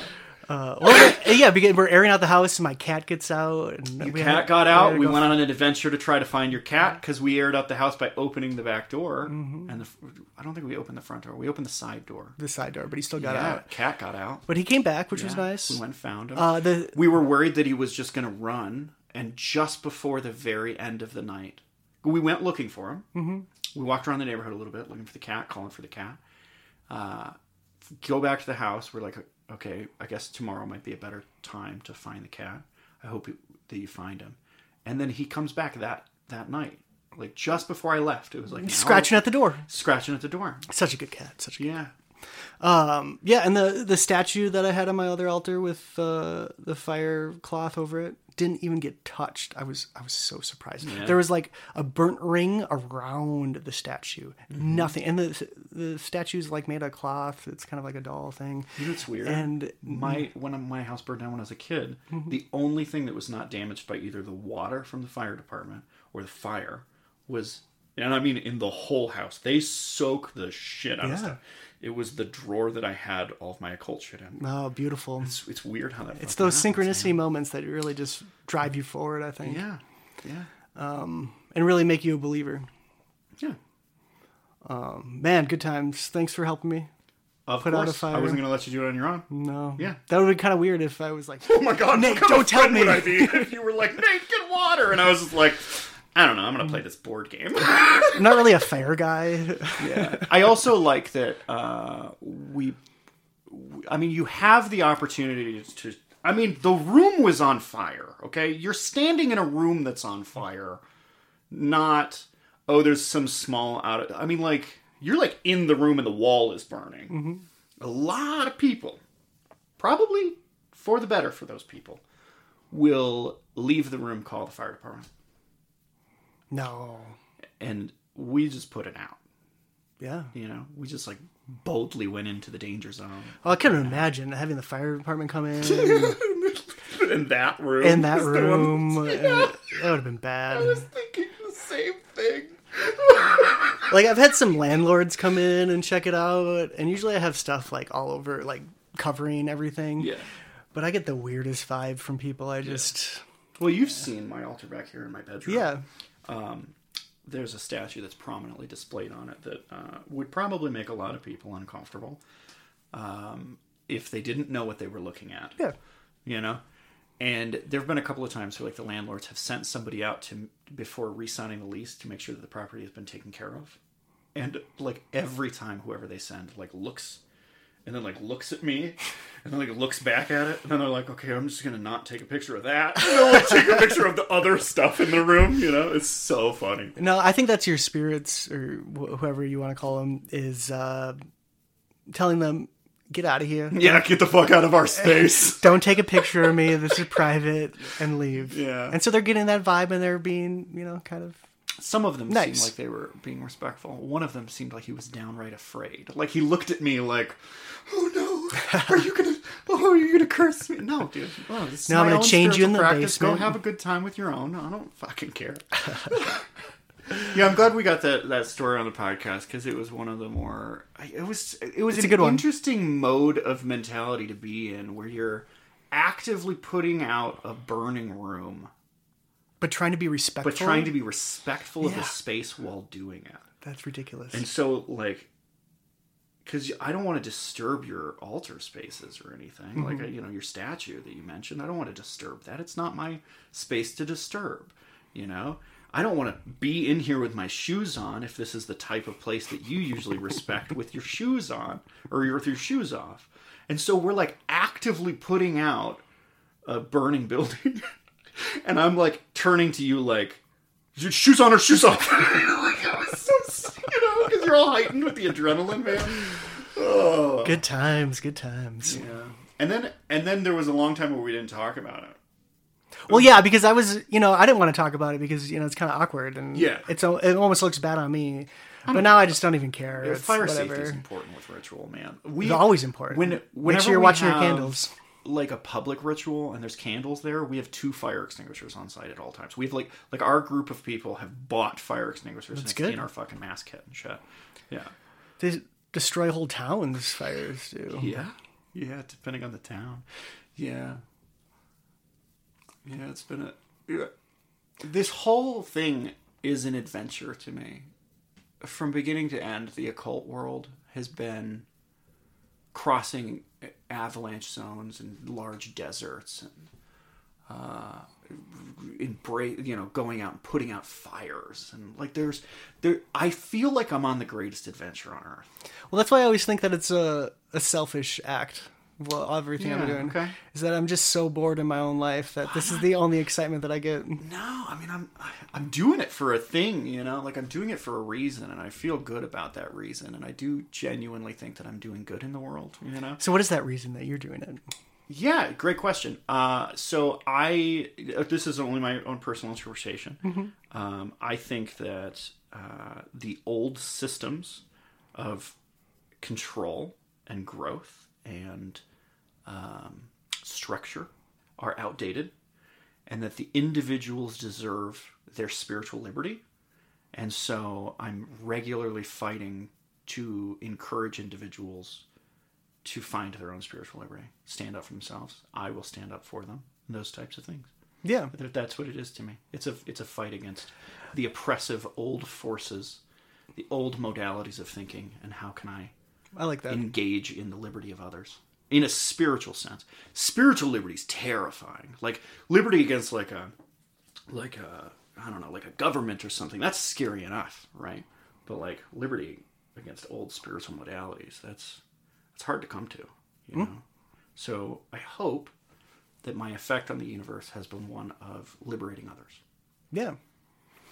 Um, it makes me think of this idea. You know, you know, when you die, you go Yeah. back to God, and mm-hmm. God's like, "What's up?" That's how he's he's a dude, bro. Yeah. He's like, oh, what's up? He's like, "What's He's up?" like a surfer, bro. and you're like, "Hey, God, that was a cool life." yeah. And he's like, "So what'd you learn?" Or he or she or they or Yeah, it or or whatever. God. God's Yeah. like, yeah, yeah, whatever the thing is. "So what'd you learn?" And you're like, "This and that," and He's like, "Cool, here's a margarita."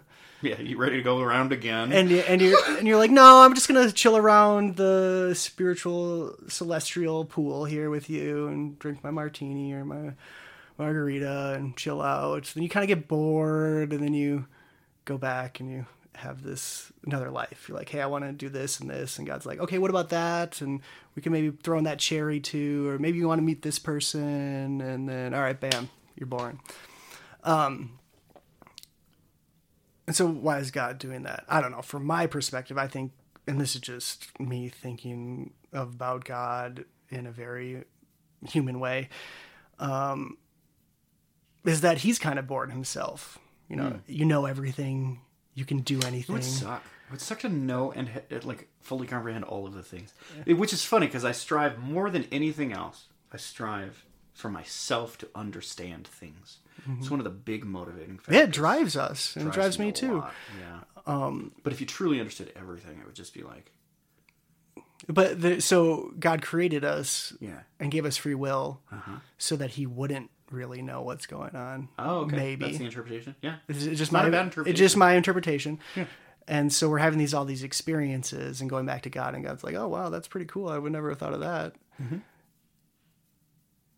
But you know, two thousand years ago is pretty limited on the amount of experiences that we got to have as human beings. I heard a really funny comedy uh, bit that this guy was doing on the idea that uh, God's feeling the same things that we're feeling about AI. That like mm. like we accidentally built something smarter than us. It's like better at you know coming up with new ideas than we are. Yeah. And so we're all fucking worried about like, oh no, what is it gonna do? And then like you know you die and you get to God, and God's like, God's like, well, you guys are brilliant. How did you guys come up with that? And they're like, God, there was a lot of problems. There was like. Like you made some of us one color and some of us another color, and, and we were like warring for like, why did you do that? And he's like, I mean, honestly, uh, the oceans were really big, and I didn't really think you guys were gonna make boats. That was kind of cool that you guys thought of that. You know, I, I loved that like idea of well, I mean, it's that idea that we create new things that yeah, God we're, can like, experience. inventive, Yeah.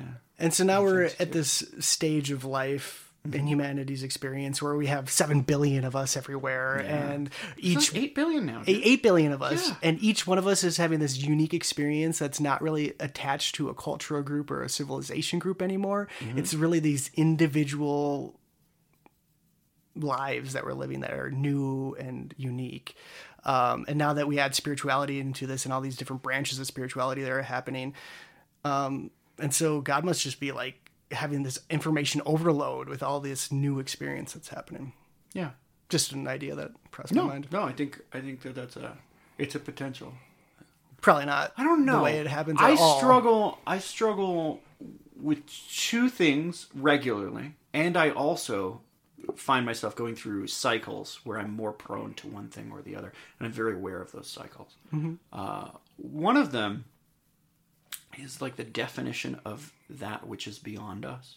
I struggle so much with defining it because I will constantly vibrate in between different ideas, whether like uh, whether it's God or the divine or like a group of entities or one specific thing or uh, you know uh, the idea of the divine being like masculine or feminine or you know like those those types of things. I'm constantly all over the spectrum.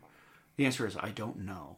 Yeah, none of us do. I think that's the beauty uh, of God right there. Yeah, yeah. So you could you could define it as God, or you could define it as God. So you could define it as like I don't know all that you don't know. I don't know. I don't know how to define that thing, and I constantly and every time I think I have it defined, I got it in a box, and I'm like, oh, it's in the box. I finally found a word for it. And, and it just breaks out of the box and then laughs in my face. you know, it's like, ha you thought you had me. I'm like, no, I, I didn't. So, like, I think that's, that's- one thing that I constantly find myself with. I think that's the definition of God, though, is that as soon Oh, as you That's one of define it and you put it and you put it into a box, Yeah. it's not God anymore. Okay. It's lesser than God. Yeah.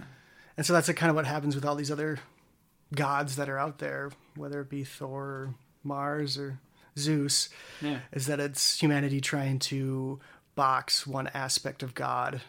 And that's what it's doing. It's this specific current of the universe that God created that now we know. Man, that's an assumption too, though, and I vibrate back and forth on that one. Oh, that de- Sometimes I am a creationist, and other times I am not. Really? I'm- yeah. No, it's interesting. Like, uh, like, is this just the state of the universe and an emergent property of the universe or multiverse is that consciousness exists, and thus some group and or individual thing out there has you know achieved that thing, right? It, or is it like you know, like a like one particular or a group created like me, and the I vibrate between them so much, and I don't think that I need to ever have that one fully pinned out because I'm not sure. Maybe I will. Maybe that's what maybe that's what I'm saving for when I'm 90, and I've explored spirituality as much as I will get an opportunity to, and I'm like. Dude, you're dying next week. You better start thinking about something like this. But then you pin it down, and then you die, and you, you're completely Maybe wrong. that's what the death is, you know. It's the moment you get it pinned down, you're like, all right, you figured it out later. You're done. You know. I don't know. I like that. Yeah. I don't know. Who I'm knows, open to it. Who does though? Yeah. Anybody that tells you that they have it all figured out is either lying or selling you something. I think that's very true. I got some snake oil for you. Oh, you do? Mm-hmm. Does it work? Uh, yeah. Will it solve all of my problems? Bring you back and- some hair. Thanks for that. Oh my bad. Leaving it in the podcast, so you can't you can't take that moment from me. good times. Good times. Good times. All right, man. Well, uh, is there anything that you want to add before we close out? Do you feel like you got a chance? to No, speak not your- really. Your thing? Yeah. Uh, Anything else you want to ask me? No, I think we I think we touched on the big ones. You know, the ones that I wanted on on on the recording. I'm sure we'll hang out and talk about other stuff later, but For sure. Yeah. Yeah. Um, this was fun. Um, I'm glad. I'm glad that you enjoyed it. You know, I want to bring on as many different people that have different perspectives. And so, you know, like if you know people that are interested in sitting down and having these kind of conversations, uh, let me know. yeah. Show my way. I'll, I'll ask around Very cool. because like I like what you're doing. I think it's important to have a lot of different ideas and philosophies out there, especially in one consolidated podcast. yeah, I mean that's that's what I really I, I want to make sure that it's not a podcast about my own tradition and that it's a podcast on all of these potential things that are all united by something. And so I hope that it's beneficial to people, challenging to people, you know, that like it'll it'll challenge them emotionally, psychologically, and uh, hopefully be a benefit. Yeah, maybe some elevation will come out of that challenge, that see. struggle. I hope. All right, man. Well, um, thank you for coming on the uh, podcast Phil. Thank It's you for pleasure. having me. And uh, to everybody else that's listening, um, definitely keep uh, keep trying, and good luck.